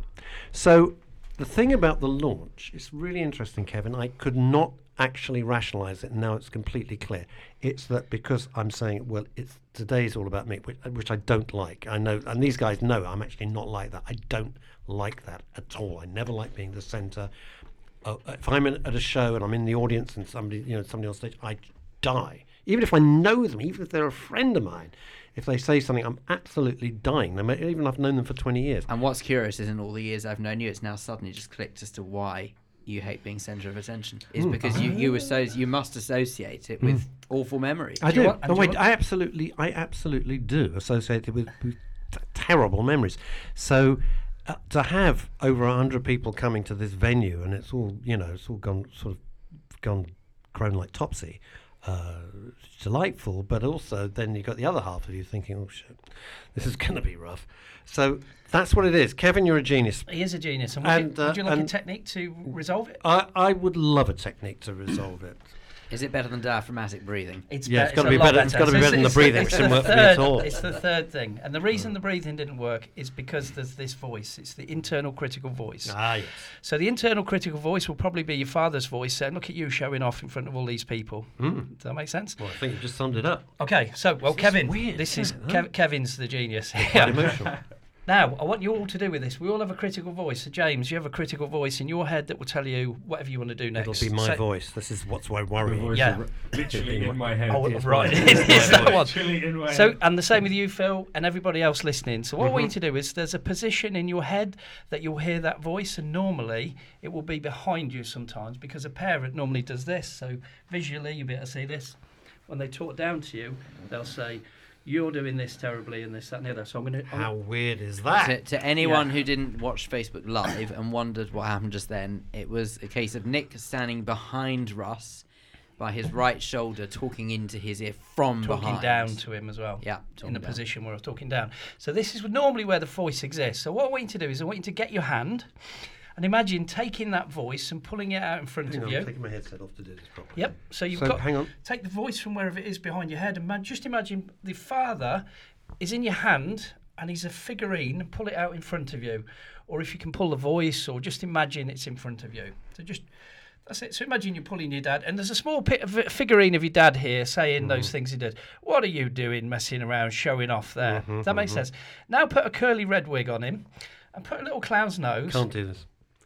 Okay. Can't do it. Absolutely. I was gonna- do you Absolutely mind- I was gonna say. I'm really no sorry. No way. No way I could do that. No, no, Okay. and it's really. I'm so pleased you said that because did you notice I stopped because my voice, I would. It's not that I don't wish to talk. It's actually in case anyone in the family is listening to this Right. would cause me problems if I said who that voice was. Yep. I'm not going to say who it is, but the point is that out of respect for that person, despite what they were like, Yep. I can't do that. I would. I would never do that because I would uh, never disrespect my parents. Okay, so th- th- let me just make a uh, slight change on this. So what what we're not doing is we're not taking the whole of that person out. Does that make sense? No. So so we're, we're not one person. Does that make sense? You're a number of different things, Russ. You're Yeah, a radio that- presenter. Mm. You're a father. You're a friend. You're. do- Does that mm-hmm. make sense? You're a Yeah, stand-up yeah, comedian. yeah, Loads yeah, and loads of different yeah. things. There might be a part of you that says you suffer with road rage or something like that. So what I might do to you, Russ, I'd say you're a, you're an amazing guy, but the road rage bit, let's pull that out and let's identify that and make some changes. Mm-hmm. Does that make sense? So Mm. all I'm asking you to do is not take the whole person out. We're just taking that negative behaviour. It's changing from being a scary person to turning into something that you're no longer frightened of, basically. Does that makes sense. When that we make had sense? Christopher Jones in, he did something very similar with phobias, didn't he? Well, that was ama- the phobias that the work he did with you, Phil, was absolutely But- blinding. I am wasn't still so Brilliant. freaked out It's by that. Good friend, good friend of mine, Christopher. He's any- meeting us after the show. What- what to a- anyone it was- who it does not know or didn't listen to that particular episode, I was about as skeptical of the whole thing as you could possibly imagine. My heart was not in it when he was telling me what to do. I was almost humouring him, if Yeah. I'm honest. Yep. And I was genuinely dumbfounded when actually it worked. So, Yeah. despite me not taking it seriously, Hmm. following his instruction genuinely did do something. And I'm still so freaked out by it. It's because very- I'm so convinced most of this is almost placebo because you've got to actually think along the lines of someone who believes in what cause or not what cause what uh, what treatment Yeah. you, you're giving yourself and I couldn't believe it really really good I Well, still the can't Is it still working, by the way? Do you know, genuinely, the other day, I'm I'm really not kidding when I say this. It, for those again who weren't listening, I, I announced that my fear was of wasps and bees in particular because I was stung when I was a child and just never really got over it. And there was a wasp that buzzed past me the other day, and although yes, I flinched because that is the default mode, certainly wasn't as an overreaction as I might have once done, which would be, if I'm honest, run to the other side of the Mm. road. Can't be doing with them at all. Well, Nick cured me of my phobia of needles because when I had meningitis, uh, lose my vision and I couldn't see the needles coming, I was having needles and lumbar puncture, and so I had a lifetime petrified of needles. Then in 2012, I found out I'd got hemochromatosis, which is you any bit of iron I have, I store it, store it in my blood. So I have to go for venesections, which is Any a, what? Say that again. I'm a vinis, No. hemochromatosis. Yes, which is which is where I again? store iron. So every steak, every pint of Guinness, every I store the iron. But the only way you can get rid of it is by being bled. So that you have a, a, a needle Whoa. about three inches, two inches, three inches, and it goes into your veins, and you have to be bled. And I had to have this done every week for a year. And I was having panic attacks. I was so I went and saw Nick, and he got me over it. And I'd held this lifetime fear because I thought, you know, it was a rational fear. It hurts, it hurts. And nowadays, it doesn't bother me at all. I just put put my arm out and they do it. But he he saved me that to get over it because you know when you've had something for so long, your wasps, and to some people it's ah, don't be soft. But Mm. to you, it's a crippling fear. And he, he allowed me to get over that after like 30 years of having this fear. I, I, I honestly don't care about them now. But I would stress that I think needles is a perfectly rational phobia, and I'm not just saying it because I don't go anywhere near the things. I can't bear it, anything like it. You'll notice I have no tattoos, I have no piercings. It's because you come near me with a needle. Says you. I, I have. If anyone comes near me with a needle, I will borrow one of those boxing gloves. Don't try it. He's trained The- you the now point- as I've been trained. I've been trained up now. He so knows what he's not doing. No, he's deadly. The point is, though, that if you forgive the Like a pun, lethal weapon. The, the, the, the, I'm sorry, I didn't mean to make a pun, genuinely. but the point of the story is that I just. I, I, I don't think it's irrational. You know why? Why wouldn't it be a there's- fear that someone is going to hurt you? There's different levels, though. If you're having uh, a needle inserted that's going to help your health, then it becomes irrational. There should be a certain amount of discomfort because the needle's going in there, but it shouldn't be to the state where you would stop somebody doing that if it were to improve your health. Does that make sense? It does. And what's curious, actually, with, with, with me in particular, is that my fear is quite focused in the sense that it's not the needle. I know a lot of people look at needles and then they get really freaked out by them. I can look at needles, it doesn't bother me at all. It's actually the penetrating of the skin Yeah. that makes me physically sick and genuinely physically sick. I have been ill by Well, watching It's very interesting because I've been around, unfortunately, needles far too much in my life, and it doesn't bother me at all. Don't even don't even think about it.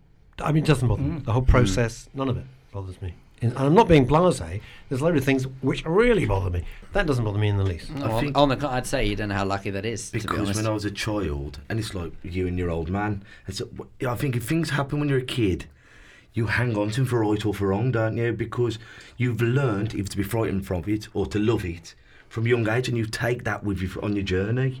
It's actually an unconscious, excuse me, it's an unconscious pattern where the, the limbic system in the brain stores the memory and it, and it thinks that you were out of control. So um, what it does, it stores the memory and whenever you go back to those memories, it just kind of freaks you out, if that makes sense. But this is the kind of work Christopher and I do to resolve these fears, phobias It's funny, and it's funny how you mentioned control there, and we don't have a lot of time to really go into it. But I'd, I'd like to explore that idea of control and how Yeah. it's a lack of control. Can control. we do that after the creative break? fear. Do we- uh, you- can you guys hang around? Yeah, we're here all afternoon. I, I personally thought that when you were saying about exercising control, you were going to say we've got no time for this. We'll come back after the break. Well, that's why he's a top producer. Wow. Starting a new job tomorrow morning at oh my god o'clock. And who's joining It's him? true. Hello. Right, uh, you're listening to Russ Kane, Phil Dave, James Blake with our fabulous guests Nick Davis, Kevin Super Dillon. Super.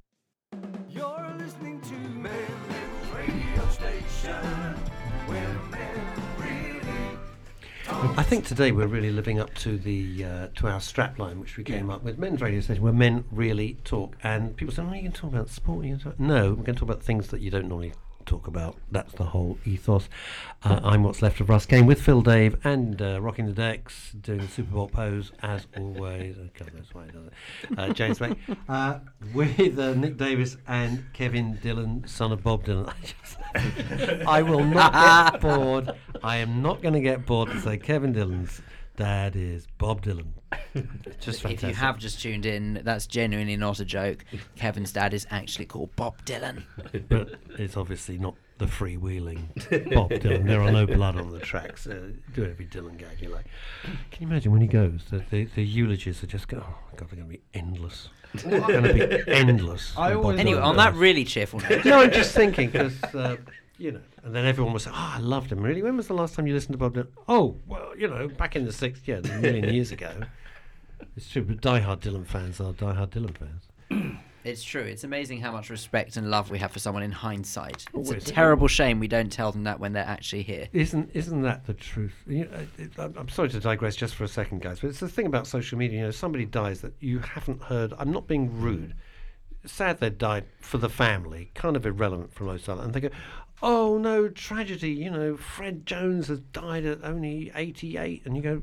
Well, when was the last time you bought one of his records? What are you talking about? Why is it a tragedy? A, he's 88, and B, if you loved him so much, you've never talked about him before, so it's a nonsense. And actually, you can always tell the person who is genuine or not if they are actually gutted by one of their so called idols passing away. This genuinely happened the other day on social media when I saw someone who I have a great deal of respect for in our particular industry writing how devastated they were that Roger Moore had passed away. to which I commented, along with quite a few others, saying, You do realise that was two years ago now. Um, It's incredible, isn't it? no It's response incre- whatsoever. no, of course so not. actually, this individual is using the passing of Sir Roger as a way of making themselves look a little more emotionally in touch with people, but it's totally backfired on them because they were really and clearly too daft to recognise that Roger Moore had actually died in 2017. Precisely. So I saw, anyway. I saw, saw, saw the same thing myself. Now, um, today has been incredibly instructional and a little bit of a seminal moment for me. And I'm not going to go back through it again because it was way too emotional for me. Uh, but really interesting. It's taken me all this time for weeks. I've been saying, I don't know why I'm feeling by the way I do.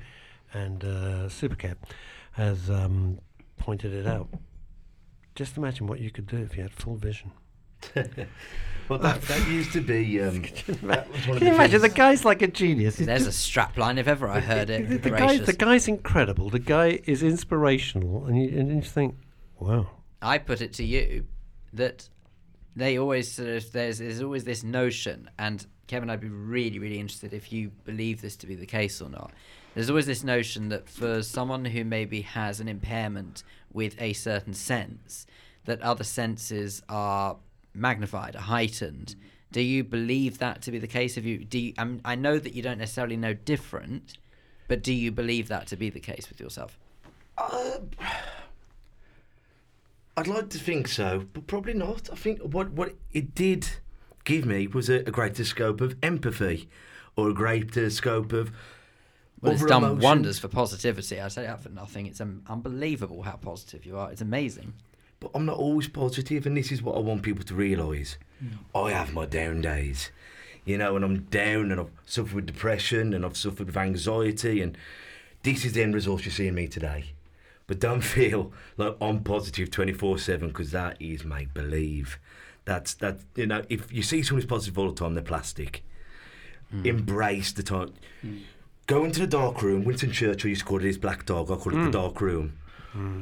Longer you spend in that room, harder it is to find that door to get out. So pop in, have a bellyful, and get out. Because long as you're in there, gang, harder it is to get out. Now, this is something which is a common theme here on Men's Radio Station, is is discussing de- depression. Oh, actually, we could stop any other subject. fr- frankly, every show talk about depression, but we don't, um, for a whole raft of reasons. Because there's so many other things to cover. Now, Not when least you, of all, it's depressing. and it's depressing. I see. I didn't go there. This is the whole new me. Ah. This is a whole new me now. Not really. Uh, so, um, it won't last. of course, it won't last. You crazy?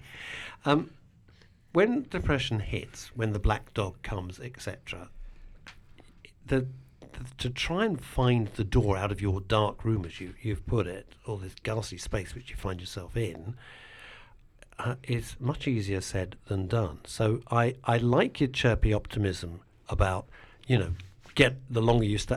Of course, no one wants to be there, and anyone who's suffered from it, you know, it's just awful. But getting yourself out of it It's is a- tough. i- it's a monumental task. Do you have any techniques? Do you have any tips? What do you do? In other words, let's let's make it personal. What do you do? I remember I went to the doctors and they tried to give me tablets. Mhm. And I thought, what, you give me tablets to mask something? So I got in touch, good friend, I've known him for a long time and he helped me. And I talked to Nick and he gave me the professional answers. Because sometimes you go and sit with your mates in the pub and they go, ah, pull yourself together, Kev. Mm. And if you go, I'm in a dark So room." useless. toughen up. So man, useless. ma- ma- Yeah. man up, champ. Man and, they up. go, Yeah. and they go, all right, then I'll. But sometimes it's great to just sit down with your wife or your partner or and just talk. And sometimes it's great for them not to say anything and you just talk. Sometimes when I was travelling, I'd bump into someone at the bar and I'd confess my soul because I knew I was never going to see him again. So I could be completely. I can't believe what you've just said. First of all, you bump into somebody bearing your situation, and then I'm never going to see him again. so you have a, an, a, fantastically droll, uh, self-referencing way of life. That Mm. is, in one sentence, If you can't, ref- just if you can't actually. reference yourself, who can you? You think about it, it's absolutely He- genius. Kev- Kevin, just. Kevin, Kevin nearly, uh, nearly upset the whole tube train by having a conversation with somebody. Whoa. you- No, you're in London, mate. I know. we, d- we don't do that on the underground. We don't do that. Look at- He's changing lives Don't every even, day. This oh, guy. don't even look He- up. I'm, twi- I'm twitching thinking about He- that. So you he- Yeah, I got really nervous. He, he got engaged in a conversation and everybody got embarrassed. No, well, we will. and he was London. going, he said, This is what I do. Wherever he goes, you know, whenever he's on holiday, he will get to know everybody. By the end of the holiday, he's just that character. Yeah, but I put it to you: if you go on holiday, it's a little easier to do it than when you're actually on the London Underground, where Oh, yeah. nobody talks. Nobody But they did. They talked to Yeah. me back. And I think we've become so frightened of talking. He'll think I'm a weirdo. He'll think I'm. A... a lot of people don't. Or uh, maybe they do it first and then they see No, you they genuine. do. No, no, no. They I do. hate, I'm and public- regrettably, they I'm on- probably do, and I'm it's on terrible. public transport the whole time, uh, dashing about, and uh, I would no more think of talking to somebody than flying to the moon. Not now. See, I love Not it. now. I love, and this is where I've got all my education from because I can't read, can't write. I love Hang on. talk- Whoa, whoa, whoa, whoa, whoa! You you can't write. Not very well up because I'm I'm a touch typist. I'm, I'm published writer, believe it or not, poetry. But and I'm trying to get back into it now. But I'm terrible at reading and writing. Terrible. Because Please don't just drop that as if it's a nothing. As if it's you As you it's are a published writer. So okay, so hang on a second. So can can we please get a plug for what your book is? Well, it it was self-published and it's only in a couple of looks like in Dudley Library and all this self-published. Well, So it never doesn't did matter. well. People will go irrelevant. far and But- wide. But I want to try and get it started again because now.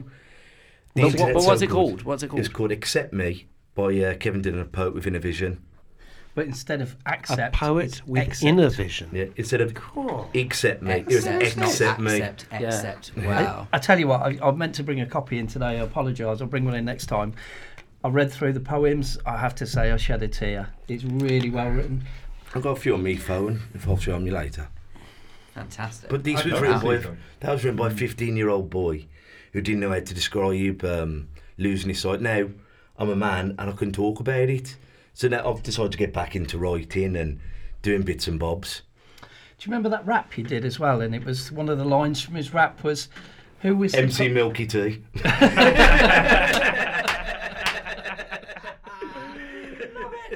Hilarious. MC Milky Tea. Brilliant. Me mate. You couldn't make it up. but, but the line goes, "Who is the problem? Is it you or me?" Who is the victim? Is it you or me? Oh, is it, it. what we do or is it what we see? Whoa. It's it's good to know that Nick was paying such close attention. but wow, look, Known he, each you other got how long? stumped. Wow. But no, no, it, it's because you're li- you're like an onion. We get through one layer, and then you go, oh yeah, by the way, I'm a published poet. Oh yeah, it's in Dudley Library. And it's like really. And you've even made Russ nearly shed a tear, so you really are a compliment, Uh, to be honest. No, it was very. It was a really, really uh, mind-opening, extraordinary. Really, I. It was. It was. It's so strange because you can spend years and years in therapy. I'm not saying. I'm not saying it. I have. What I'm saying is Did one. you keep the receipt? There is a time and a place for being flippant. And as you know, I'm I have no idea when that is. So reaching for those boxing gloves. What- I'm so why don't dying we- to put them on. Just why don't we do you. a- Last uh, half an hour of the show. Yeah. What One do we v do one. exercise and, Yes, and indeed. change before this breaks out in an almighty? you have to understand that uh, Phil and I have known each other for very, very. You can only get to this level of abuse when you really are actually very good friends. It's true. James, you know, I, I actually James do- just has to throw himself in the deep end and hope for the best after 21 And the number of just times suffer. James looks horrified when I've said something, when Russ has said something, and of course Russ and I just both seem to understand that actually it could get worse. That's a true friend, though, isn't he? You know what? That I would say that for those who haven't heard me declare this before, to anyone who does think that my humour is inappropriate, and just for the record, what you hear on air is exactly what you get off air. I don't do this for the microphones. My way Not of Chris Evans.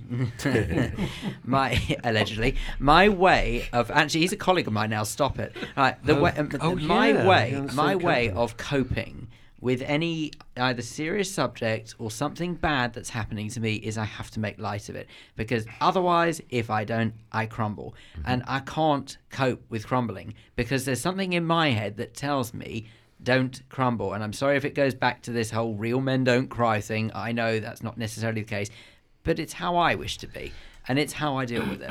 And it's- it's right or wrong it's me. But it's a strategy, and the thing is, is you, you won't crumble if you develop other strategies. Does that make sense? So one strategy is to laugh, make light of things, which is a very uh, masculine thing to do. A lot of men do that. you Yeah. know. it's like somebody will come in and go, "Oh, like." you might I like say- you know I don't remember the last time it was called masculine well done thank you like you can come again It's a gift It's from a me whole to you. new you since the boxing. I- It's- I- seeing I you can in a tell new- you what, yeah, seeing you in yeah. a new I'm. I'm totally Oh. craving a pint after this Maybe an arm wrestle. Trust me, you will never hear him say that phrase ever No, again. no. I'm so glad we have it recorded Unless as well. it's a creme de menthe frappe. You know, with a twist. As you were saying, though, that's your that's your dealing mechanism to have a laugh, mm. and I'm very similar to that. yeah But I'm, I'm also one of the blokes who can go and have a belly full of crying. yeah There's different strategies mm. for different things. Oh yeah, behind The- closed doors. the- don't worry. You know, I know how to turn on the waterworks. I just won't do it publicly if the- I can help it. No, obviously Yeah. I'm very open with my emotions. There's times when I think, what I normally when I crumble, it's never at the time. Odd as brave as anything. Mm. As soon as it's done, woof, I've gone. Um, I'm either having a belly full. I, I, I break after everyone else is all right. You know what I mean? And after mm. everyone everyone's okay, I can fall apart then. You know, but at the time I'm strong as a wall. I'm strong as anything. But as soon as it's done, then I'll have me cry. But not at the time. You Well, stay I, strong I had then. to learn that uh, through family tragedy, and um, you know you had to be there and you had to be strong, otherwise everything was going to uh, fall apart. So I can to- totally relate to that. I Right, think on that coping mechanisms. Nick, Coping mechanism. what were we Okay, talking? so- we sort so of we started it a bit about the- before, the didn't kind we? Kind of critical voice thing. So remember, we're not taking, we're not uh, changing the person. So we're not changing anything about that person or putting that person down or their memory or anything like that. What we're doing is we're taking the critical voice that they are using and holding it in front of us in our hands. Does that make sense? So we can hear that part of them, not the whole person. So may, I was going to say maybe the the way to those of us who are worried about disrespecting those Yep. who may or may not be around anymore. Yep. The answer is that you're taking that one element. It's not the being. You don't have to No, look at. You don't have you to visualize look a at them, being. No, just that one element of that voice of that person. Bearing in mind, we all have a negative aspect to our character, something we'd like to improve. So all you do is you hold that out in front of you and you change what I call the submodalities. So Say that word again slowly. submodalities. It's an NLP word. So submodalities are the subsection of what we see, hear, feel, smell, and taste. So if that if that voice represents in front of you as a picture, so let's say it was a teacher at school who used to nag you and make you feel a lack of confidence, like Kevin was treated appallingly when he was at school, um, and but I have to say, I think those hardships made him the courageous, tough character he is today. Does that make sense? Yeah, I get that. It's definitely something I- I want to talk about one day. It's because my my dad's a big believer of if it doesn't kill you, it makes you stronger. But it's one of those things where it's it's such But, a. so, but sometimes it can cripple you. but sometimes it can cripple you. See, Yeah, I don't- I and was, I was going to say do what I don't get It's about a that niche- is if you break your leg, it would actually weaken the bone. I'm sorry, that's factually accurate. If, But if you break a leg, have you have a problem with the bone.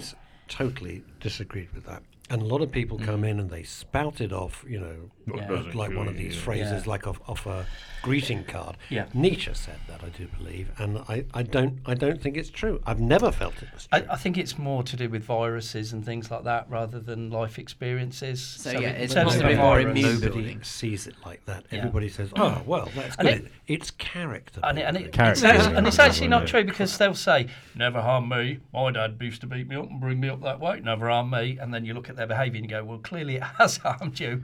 So, because so- you're a messed up wreck. yeah, so there's a, there's a People difference. There's a difference between developing mental hardiness as opposed to being traumatized. Now, I specialise in PTSD and trauma, as you know from the last show.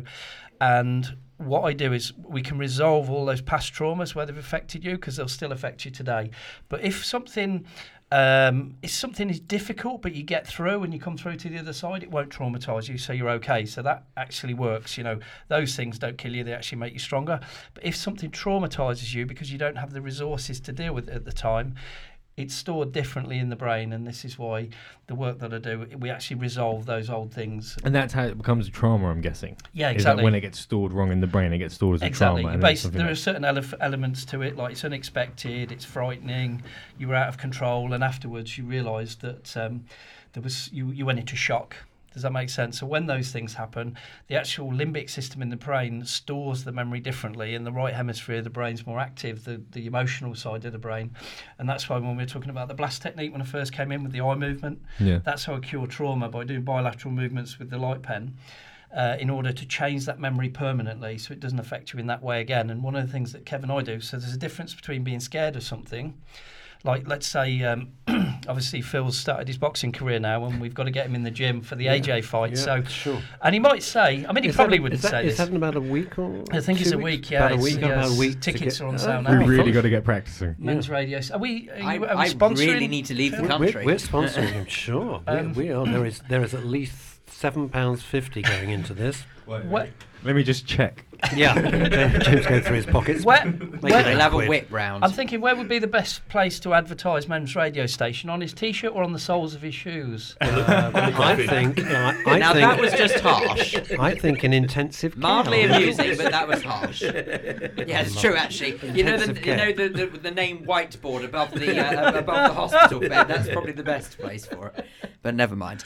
Anyway, so you Yeah, were saying so- that we so- take the elements of that particular so we thought. get the yeah. So the, we get the elements. So let's say Phil's got to go to a Lions boxing Shut club. it, Kane. I can't. I'm sorry. I've got the I've got the vision in my head of Anthony Joshua, 28 feet of him, of, like made out of granite, Phil in like oversized shorts. Just cracks up. And I'm just wondering how long the, the, the match that would vision, last. if that vision goes on much longer, regrettably, I think I would be cracked up. But anyway, quite Imagine. physically. Anyway.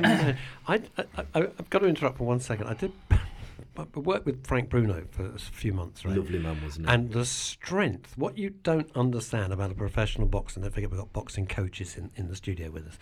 You cannot believe the strength and the agility of these guys. It's not, oh, they're big, tough blokes. Frank Bruno, built, it was built like a mountain. His fist, I measured because I worked with him every single day for, for over two months, and his fist was twice, literally twice the size of my fist. I put my fist mm. together, that was his fist. And we were doing rehearsals, and he tapped one of the other guys, literally tapped him. He was meant to go, uh, you can only see on Facebook Live, like going to go, oh, hi, uh, you know, something like a little thing. The guy was not clean out. As it happened, he was a little shit. I was really thrilled. but he was horrible. But he was not clean. luckily I'm over it now. He was literally. he was not, and it looked like the merest of taps. It was. It was not. And the guy. The, so these guys, their fitness and their strength, and the other thing I couldn't get over, the lightness of the way they moved. They made the dancers, who are professional dancers after all, uh, look heavy-footed. I, I, I was in awe of it. Amazing. I watched from the wings. All this, it was incredible to see. Lovely man. Lovely, Yeah. lovely man. Now, uh, getting back to Phil, the fear versus trauma. Yeah, So uh, Phil, Phil has obviously got to do some sparring, so we're going to Sure. get him down to Lions uh, Boxing Gym in Dudley. Okay. And obviously, Dudley. Kev, Kev, Kev is going Take your life in your hands now. Careful, fella. yeah, careful. yeah, yeah, yeah. Phil, Phil, at least wait till the ring to get punched. I, I, I was going to say that Kev would match him up with somebody of equal. Not anymore, no. Not anymore. you have, you have really made yourself. It might be a good idea to difficult tell him life about the shaker story with the uh, the pads this time. So yeah. Uh, Shaker story. Shaker. It's- oh, it's the a- intrigue knows no bounds now. in, uh, the Muslims do the stone lifting events. You know, it's a big bowl with a T-bar. Yeah. And they have to swing it, then they hold it up like that, like 20 stone, 30 stone, big boulders. It's big in the Muslim 30 community. stone? It- Oh, it's unbelievable. huge. Mm. But Shaker was a world champion of it. I, I went to school with him. Me and Shakes have known each other for a long time. 20 odd stone, ginormous, ginormous. And I had him on the pads. And I went left, right, and his left arm went shoo. And I went, he ain't going to hit the pad. and he hit me right in between them. My legs oh. went, stumbled back, and I went, Shaker, you broke me head. I felt a bit of sweat from that. I thought my ears were bleeding. I thought he broke my head. And I went, Shaker, never, ever hit me in the face again. Wow. Hold me, go, Kev, sit. I was good. No shakes, no hugs, no friend. Don't ever hit me in the head again. Friendship He over. just missed the. pa- He, mi- he just I literally. just saw it because you, you hold your hands like that. And Yeah, it yeah. "Shh," And I went, uh, as I put the head down, it just Wow. went boom. And I'll stumble from here past that door. It's good. Ah, you broke my head. And I think this is feel that, this this guy. I think Kev's going to match Phil with for sparring. that's oh, I see. Oh, I see. Okay. Right, so I'm just visualising this. Um, Phil will be leaving with you, going up back up to Dudley. Possibly in a body bag. No, Yeah. no, no, no, no, no, no, no. This is the training program because we've got a week until the match, and James and I are busy, so we can't be with you. Sadly, we'd love to, but just can't fit it into You know our how it schedule. is. So you'll be going up to Dudley. You'll be in the ring with Shaker.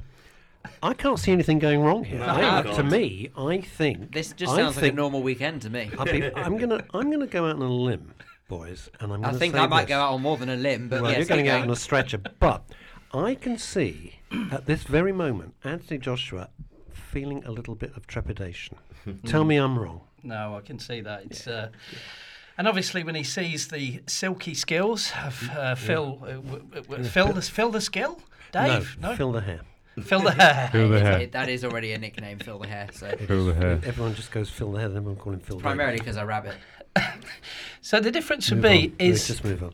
is, is when Phil is i- is in the ring Mm. with his sparring partner. If he does okay, Mm-hmm. then he will. Well, there's an element of optimism if he does okay. if he, I can if he does that, okay, yeah. he's not going to be traumatized by the situation and will actually build his confidence. Does that make sense? Of course. Oh it yes, does. that's where this started from. I forgot about Yeah. that. Yeah, okay. Yeah. However, the reality is, if we put him in with Shaker, it's probably going to be a very traumatic. Be if, if anyone goes in with Shaker, it's going to be it's going to be a very traumatic experience.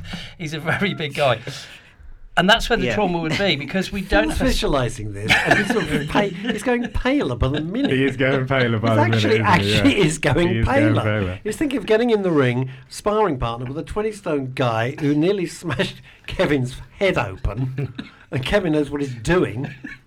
not saying that you're not a boxing expert in your own uh, limited. When I said boxing, I'm sorry, I meant bagel. I'm sorry, I misunderstood that. I couldn't read that properly. Yeah. But Anyway, moving on. So, talking about trauma. Come on. yeah, so if he had a really bad experience, he's overwhelmed, he didn't have a strategy to deal with it, he may experience a trauma, and what would happen is Phil would go, boxing, that's enough for me, I'm never going to do it again, and then he would avoid I'll it. say it now. I'm more than happy to say that now. I would never do boxing again. I'll, I'll tell you though, a lot of clubs this happens to, and I won't name clubs, I'm not that kind of person, but people go to do a bit of keep fit, they get put in the ring and they get battered and hurt. And I find it the worst form of bullying you could have when someone, children, men, women, now I promise everyone and everyone knows the club, that doesn't happen at our place. You have to be up there and once you're at a standard, then you do a left-handed spot or a body spot. It's bring it on. That's why we have national champions and people who've gone on to go pro. And Because I think when you've gone someone, you trust them. And they say, go on, he'll, he'll, he'll toughen you up, Nick. And you get in there and Kev knocks you about. You, Why does it toughen you up? But Just it's that, it's think- that idea again of it, it will toughen you up when in reality it doesn't And it- really. And it is. yeah. I remember every lamping I've ever had, and it's not made me tough. It's made me avoid that place. Yeah. I don't want to go back there in case I have another pasting. But we're in that mindset, a bloke mindset of, uh, well, you'll make a mon out of you, and I'm thinking, It doesn't, gang. No, it would No. just make two men out of me. It would split me in half more than likely. Let me ask a question, uh, and um, this is the only time I kind of ever refer to sport on men's radio station, apart from using Ayrton Senna as just as an idea. Um, where do you guys stand on the? And it's a very leading question. Where do you both stand on the argument that boxing is cruel and should be uh, out m- made illegal and Pe- stopped? people see these two people in the ring battering each other. They don't see the love that surrounds them. I charge two pound a session for people to come up to the boxing gym. I've and you kept- love that. and I, all that money goes back into it. We've kept it cheap so everyone can do it, and we Two quid. we we uh, if if the if the rest of the country like my boxing club, we'd have a much better place. We've got lads from Yemen, Ghana, uh, Romani travellers, uh, Irish travellers, Muslims, Sikhs, Christians, Catholic, everyone there, and they're all brothers and sisters, and they stand together they as one. They leave it out at the. They leave it out at the front door, and they come in They because come in, love of, of and then they'll go and support their brothers when they're fighting in London or wherever we are. And if we were like that, if we weren't like segregated in uh, the Irish live here, the Brummies live there, the if we all just got together and take away all the nonsense, if you call God by a different name, and if you eat pasta instead of chips, and leave all that at the side and just get along with each other. The world would be a much better place. But- and I see that in my club firsthand. When people say we can't integrate, it's nonsense because I see it every single day. Yes, uh, it wasn't where I was going. I didn't expect that answer because I was just talking about the physical, the physical hurt. What people are objecting to is the long-term sort of brain damage and, and Less and people get hurt through boxing than they do in rugby or horse riding. How many jockeys, when they come off that horse and they break their neck, Yeah, yeah. every grand, uh, what's it called, um, Grand National. Grand. National. Yeah. Whereas in boxing, it's very rare. You might have a wonky nose and big ears and knock your hands up, but the casualties are very, very rare. We're going to come. We're going to come back to this. Uh, just uh, uh, riveting. We're going to come back to this just after these wise words. Oh yes, yeah, my great achievement, Ash Nixon. It's uh, uh, super Kev just talking, crashing the uh, crashing the jingle. Professional.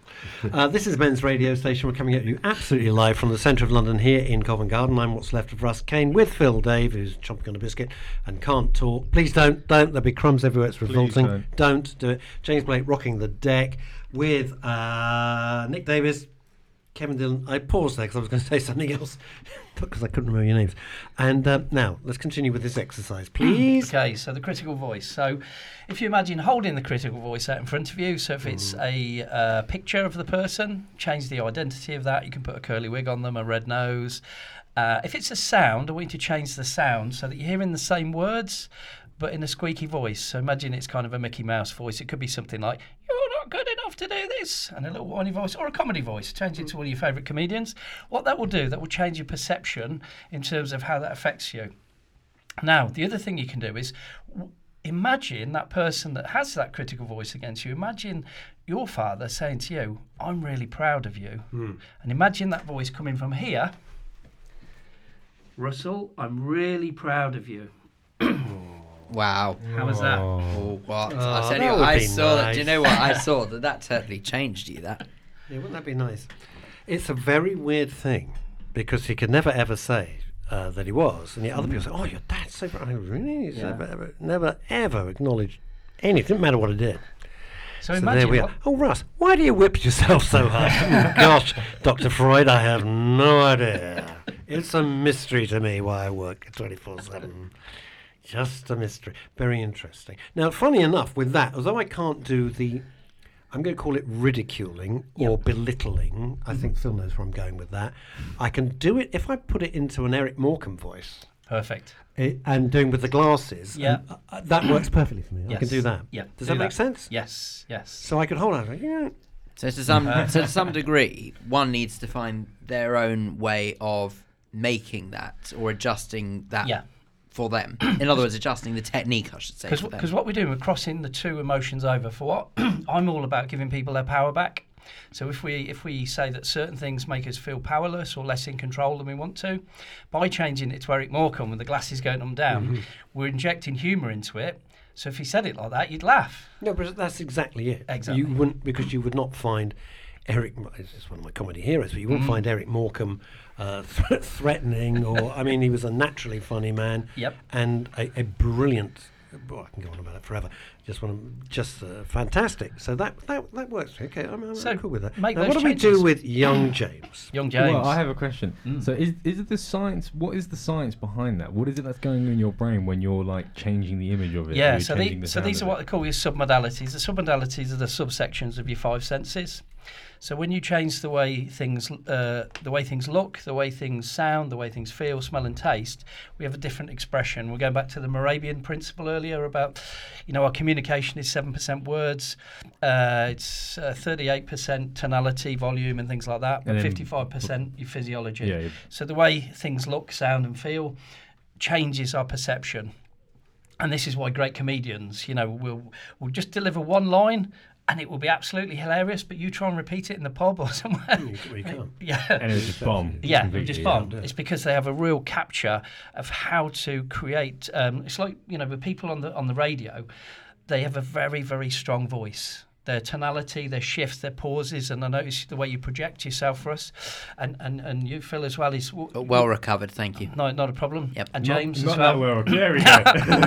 and, and particularly Kevin. Um, Well, But- that's not embarrassing for us three. but, but what, what I get for everybody is you project your voice from your chest. Yes. Does that make sense? So it's not it's not a throat voice, and and it Well, carries. One, of the things you will learn uh, in the moment I started doing theatre, Mm. within a few days, my voice was ripped, and I had to go to. I had to go to. Why are you laughing? I laugh because I think I can relate to this. Because I had, I went straight to the specialist, and I, he said, "Well, you got you've got nodules growing on your vocal cords and all of this. Where Oh. are you speaking from?" I said, well, "I'm speaking from here." He said, "You can't do that. You can't last months yelling out all this stuff.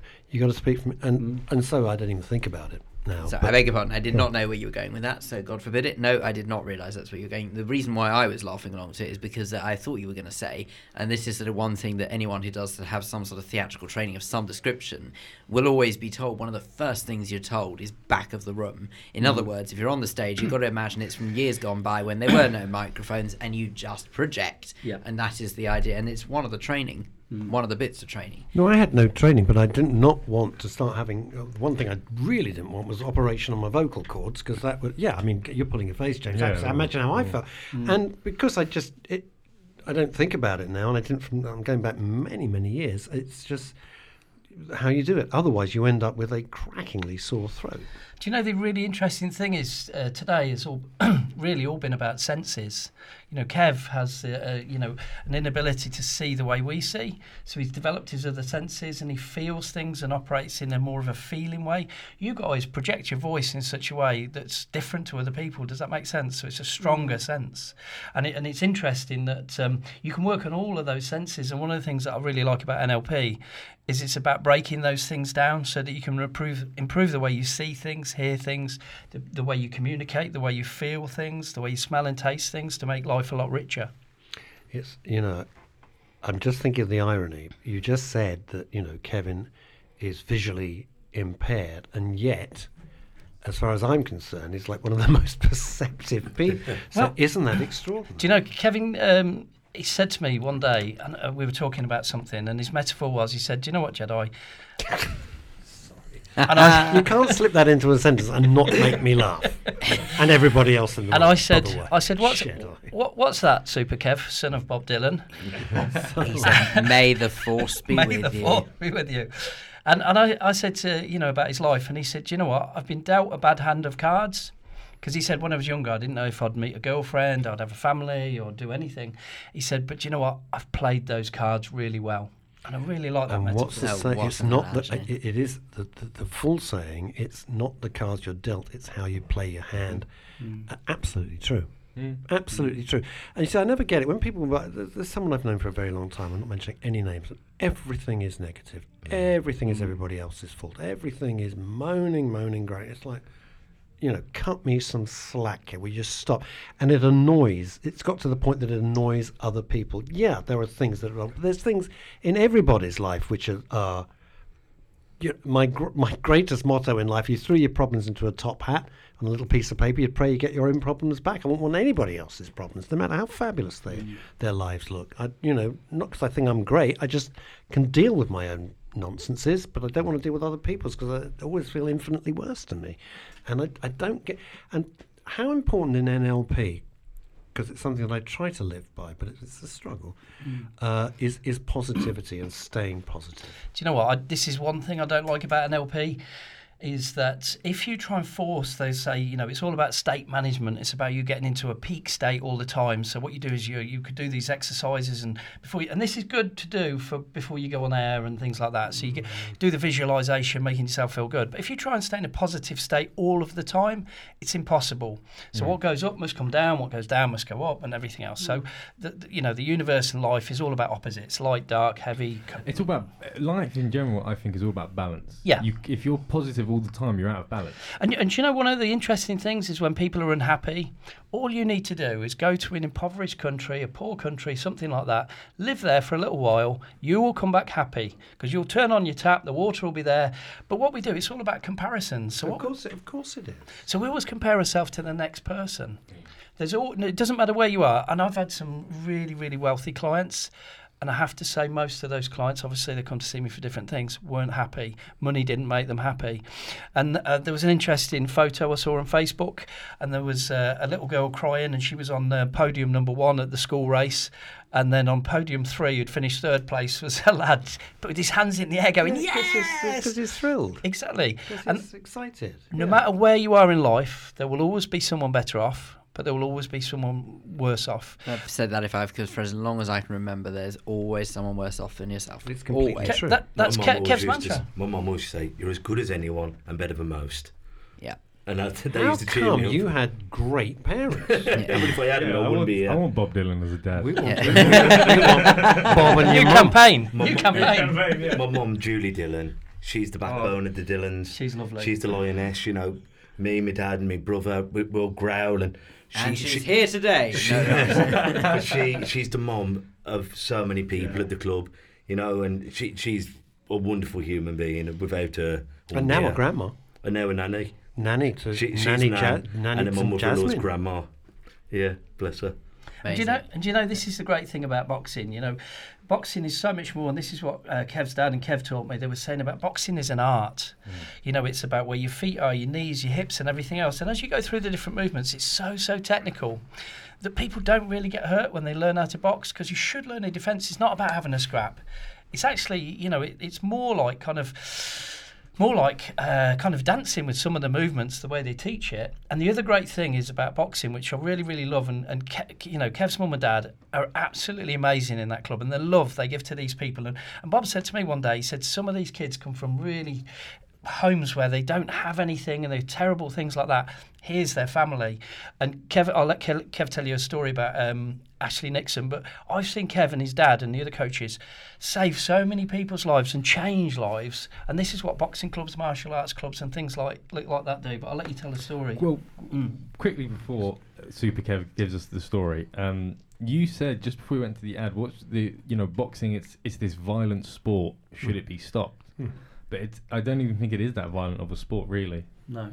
Well, you I see, think the it's Well, thing if it's done properly, it's controlled. You, it, there's a difference what I mean. between They're talking about- boxing and there's a difference between actually having a full-on Well, fight. they're talking they're- about the they're two brain different damage. things. Is what, the, the, the main thing they're talking about is brain damage. But isn't if it? you said to some of these lads, saying, um, in 50 years' time, you might have dementia, but you're in that 50 years, you're going to have lifelong friends and family and have someone who loves you more. It, I, me personally, I'd say bring on the dementia. And you're going to be Because physically fit. in, in those times of being up there and you found brothers and sisters that you never would have had, hmm. you take that risk because it might happen anyway. I want to ask you a question. It's completely out of left field, but it links up two of the themes that you've you've already discussed. You talk about knife crime, mm-hmm.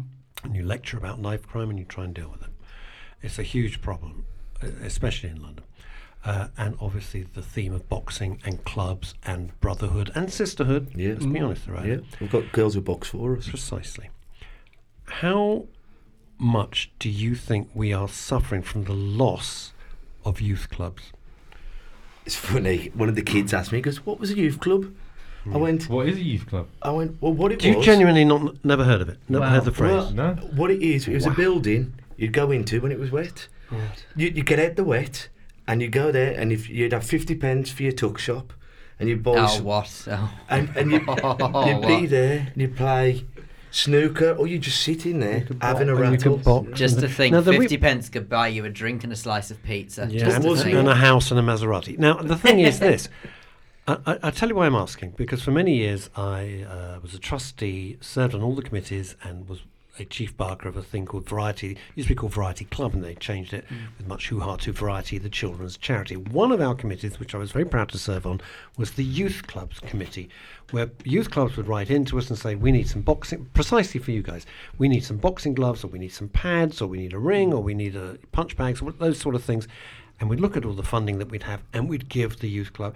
And it really fell out of favour. Um, and I was very keen to try and keep it going. I worked with a wonderful man called John Barnett, but you know he, he, he kind of retired. And I, I honestly felt in, in my heart that had it remained, and I know it's a very old-fashioned idea. Here's James, just 24. I use James always as our litmus test. He's never even heard the word youth club. Mm. Mm. But I do think, am I being ridiculous? And I'm thinking of Dixon, Dock Green, and Midsomer Murders, and it's all gone. Forget it. I, Has it gone? I tell you what, it's definitely something I think even would have used today. If we, if we had somewhere to go after school mm. instead of walking around mm. just causing trouble, we might not got into so I much think trouble. it, I think it's a lot of it's a lack of funding. If you look at, I mean, I, I I've sort of trained at Kev's Club for about 13 years on and off, and I remember it being a small building w- when his dad built it, and the extensions and the funding and everything else, and it, mm. it was such hard work. But now you look at Kev's Club, the amount of people that come to his classes, boys and girls, teenagers, adults, men and women, and the lives it saves and the lives it changes. Mm. That it could be that person that is scared and wants to pick up a knife and then ends up killing somebody, or they go into boxing. It gives them the confidence, it gives them the sense of family, it gives them role models for people to look up to, like Kevin. This is why I've been pushing him to do these talks, because when they meet him, they'll go, God, well, his life's a lot worse than mine. He, he, he has to struggle not seeing things. And that inspiration that we can get out, I think, stops that violence on the streets and Another theft. question that I've got for you both is that you both got excellent parents and you've both got very strong father figures in your life who have clearly been a huge positive image and effect for you. A lot of the crime, uh, let's just talk about London for a sec, only because I happen to know the stats. A lot of the crime, they will say, is because the perpetrators have no father figure at all. The father's disappeared off into the horizon, left with mum who's probably working two or three jobs to try and keep the food on the table. How important do you think, one, it's a two part question, one is uh, a father figure in your life, and two, how much can an organisation, such as your boxing club or any other organisation like that, can replace that? People come to me every day, every day, and some have got terrible, terrible upbringings and whatever, and you have to just be there for them. You haven't got to be, but we choose to be there for them, and you tell them, "Do you want?" I Nick now. Both of our mothers have lost a son. One's in the morgue, the other one's in in, uh, in Nick, and, and it's e- about educating them. You're not just messing up your life and his life for stabbing him. It's the families around you, and that's what. Not a suit. Not I'm not a Harvard man. I'm not a. I'm a, a real bloke from a working class village. So I talked to them on my own experiences, being naughty when I was younger, and growing up with people who've gone to prison and drug addicts, and I talk from knowledge of experience. And because I've had that knowledge, I can pass it on. i can I just tell you a quick story about Uh, one of my just, you can in a sec, but I want to know how do they react when you're saying that? Do they kind of tut, or because the image we have here is they go right. Well, some some kids, if you say like, um, "Do you really want to go to prison?" Because well, my dad, my brother, and my uncle are all in prison. So to them, it is the norm. It's like going and having, um, I don't know, your first cider at the pub. To them, it's just a scouts badge. It's something they believe they have to do to keep faith. Rite of passage almost. Rite of passage.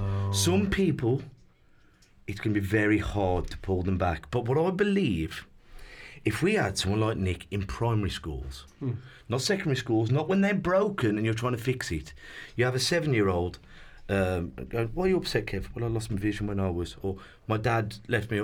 If you could work on the things early and form them when they're babies, instead of waiting for them to stab someone, break him, try and top myself, wait until it's so hard to come back from it. But if we could do it at a, a primary school level, I think we'd have a bit more. Statis- a my, bit more. my only argument to that would be I rec- reckon maybe they're too young to understand a lot of it. But it wouldn't have most to be. impressionable age. It's not the case at all. And it's- I'm sorry to butt in here and No, tell you no. why. Is because you may recall those who were listening a couple of weeks ago, we had Johnny Benjamin on, who's a mental health campaigner. One of the biggest things he's trying to work on his at the moment, his charity, is trying to get that very level of education into primary schools because it is the right age to tackle it. Well, the, pers- the personality is formed up until the age of seven. You know, kids walk around in a hypnotic state where they learn everything. There's a really good video. I encourage you to watch it on, on YouTube. It's called Children See, Children Do. And parents think that kids do what they tell them, but actually, that's not how we learn. We actually learn what we watch, and we watch those behaviours. And that's why, if you haven't got a, a, a great family unit, that's why I re- I'm a real big advocate of good boxing clubs because you know, and, and there are loads out there, is that when the kids are around those role models, like everybody calls Kev's mum Auntie Julie.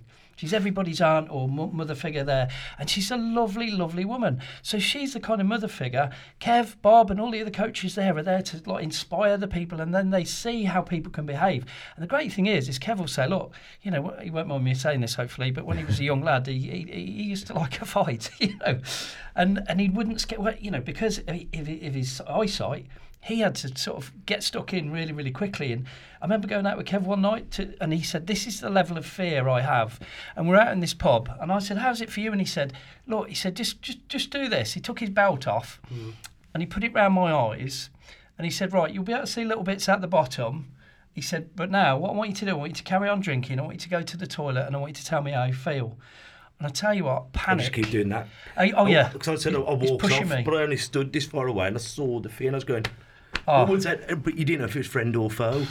the fear, and that was his everyday And life. And just for intense on radio, just because people might not Sorry. be watching on Facebook Live, is that that was you pushing, Just him, nudging his pushing Nick shoulder. from Yeah. behind on the shoulder. Yeah. and and that's what he had to deal with every day. So for me, it was like wow, and even and even going up the escalators and, and going through the tube and everything. Kev's really don't, like, no, don't treat me any differently. If I need you, I'll ask you.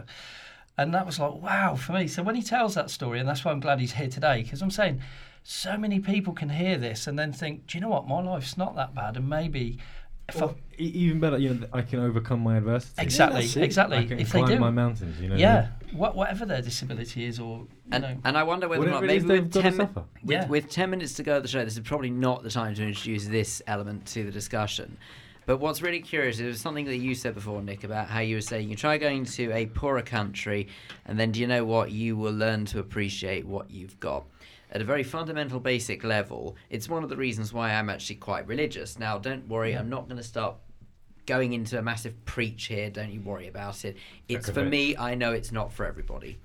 But the reason why I follow religion is because there are elements of it that actually teach us valuable lessons, hmm. and some of those valuable lessons is actually learning positive mental attitude. Genuinely, it's teaching us how to be grateful for what we've got and to recognize that actually you could be a heck of a lot worse off, and that people before you have gone through terrible things just so you can enjoy what you have today. And because it's constantly drummed in, people will call it indoctrination. People will call it all sorts of things. But actually, there is a reason behind it, and there's a reason why religion works for an awful lot And of you people. don't even need religion. Let's call it spirituality. You know, it's because some people don't like the word religion and everything else. But you know, there are three things. If the, you know, the same principles happen across all the religions and all spirituality and things like that. So prayer is the same as meditation. Mm. Does that make sense? So Yep. if you're not religious, just meditate. Gratitude.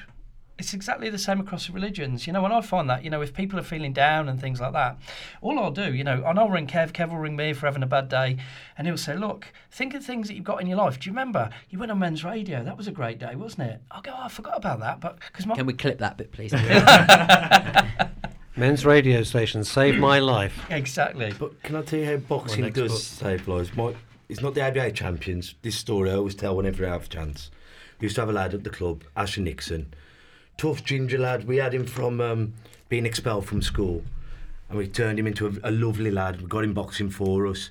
Great. He was going to go in the Navy, go on a street fight. So he couldn't, sorry, in the Marines. So he couldn't go in the Marines. So he got into drug dealing.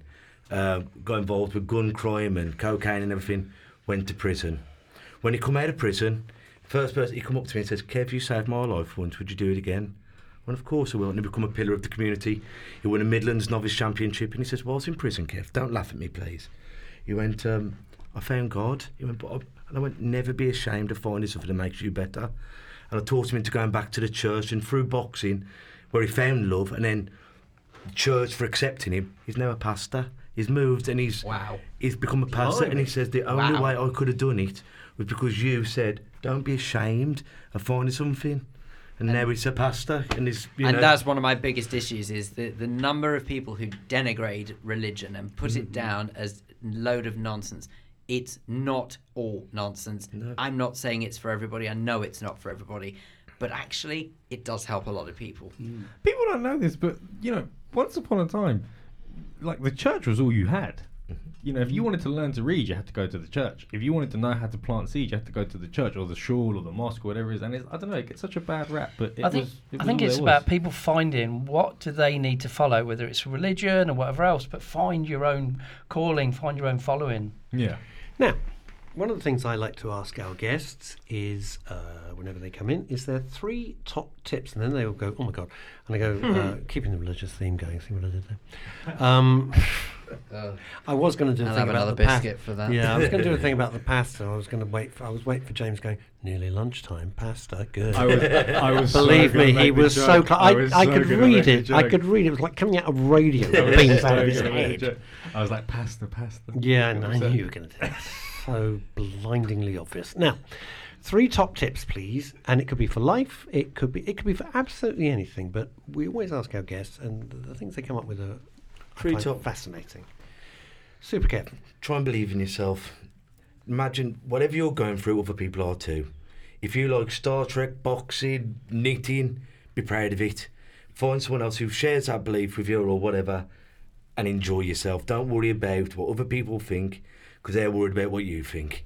Just try and be you and you'll be a much happier person. Absolutely fantastic. So mine Jedi? Jedi. you? Use the force. Um, uh, the first thing I would say is learn to meditate. It's really, really great for clearing the mind. Um, certainly for my issues when I collapsed 19 years ago and I had anxiety and panic attacks, meditation saved me. It was, it's the, honestly, it's one of the best things I've learned.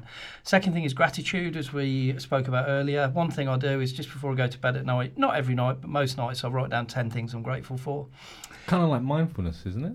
Uh, yeah, write them down. Kind yeah, I'll just write them down. I've got a pad and I buy yourself a really nice notebook and write 10 things. I ended up doing sort of 40 or 50 some days and things like that. But just little things you're grateful for because you forget. And when you put them in your mind before you go to sleep, the glial cells in your brain reinforce everything The you've what think-? Uh, sorry, there are a set of glial cells in the brain. Glial.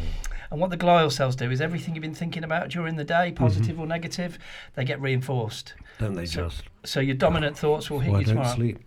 Wow, so this is great for you, Russ. Write down 10 positive Kane, things. You've got to try a week of this and tell us how you get on next week Yeah. yeah. come on Russ Writing down. Things I'm grateful for. Not being Phil Dave.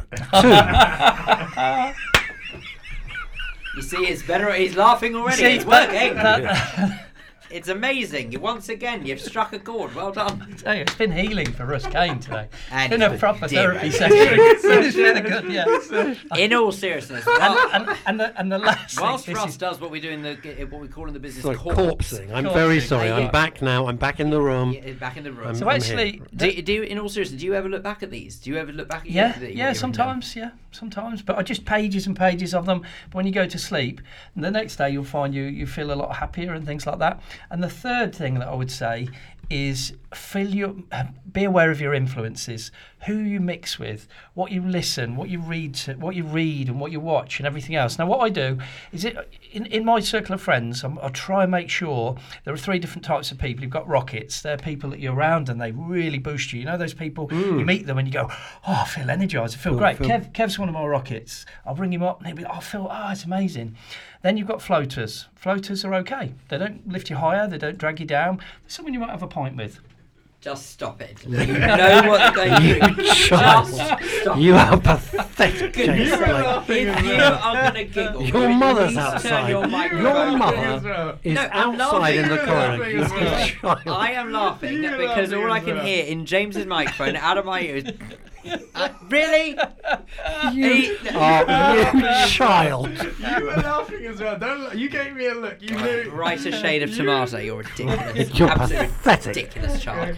Anyway, And- yes. and so do remind us and with the- the, uh, the the floaters. What exactly do they do? So floaters are people who don't take you higher or lower. They're just someone you shoot the breeze with. They're not necessarily positive or negative. you negative. what the breeze with? Sorry. Shoot. Shoot. Okay, Shoot. fine, fine.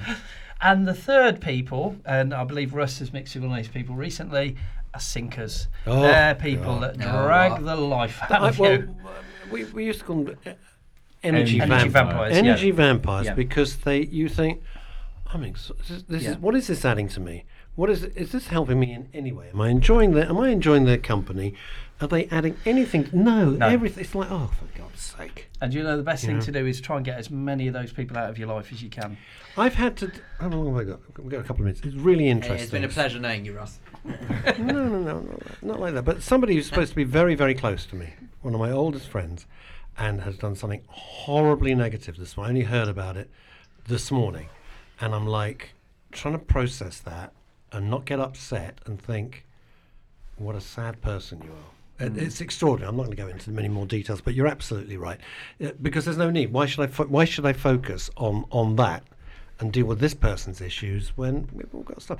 I've thought today has been, um, you know, I, I, I As the BFG would be, is say it's been splendiferous.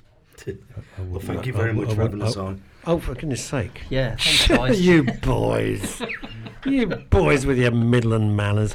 Um, first of all, I want to thank Talking to people on the tube. talking to people on the tube and expecting not to be arrested. Teaching people out of the box. See, bringing people around, making them into pastors. All pasta. Can we go for Uh, lunch now? Can you please? shut up, please? Uh, Nick Davis, uh, Kevin Dillon, uh, aka uh, Jedi, and uh, it's just Super just super. Where do people just- find you if they want more yes, how do we how do we get hold of you? Yeah, so my website is www.ndsp.co.uk. Slowly, do that again, please. Uh, so www.ndsp.co.uk. You can find me on Facebook on Lions Amateur Boxing Club. you made that sound really scary, by the way. So, you, know, you can find I thought of me. doing voiceover. I really you can find me I really wherever I want to be. do, You know those these those voiceovers for the the movies. Yeah. I think you Have could you do been that. to Coming Dudley there. Castle? It'd be you. this would be you, like. It was a time of war. It was a time of challenge. One man. That would be In you. hell, no one can hear you scream. And on that note, yes. Thank you so much. Um, thank you, James Blake. I think. Yeah. Uh, thank you, Phil Dave. As Thank you, always. Russ Kane. Uh, you, Russ. Yay! Well, I happen to be in the area. This is Men's Radio Station where men really talk. Uh, until we meet again, have fun.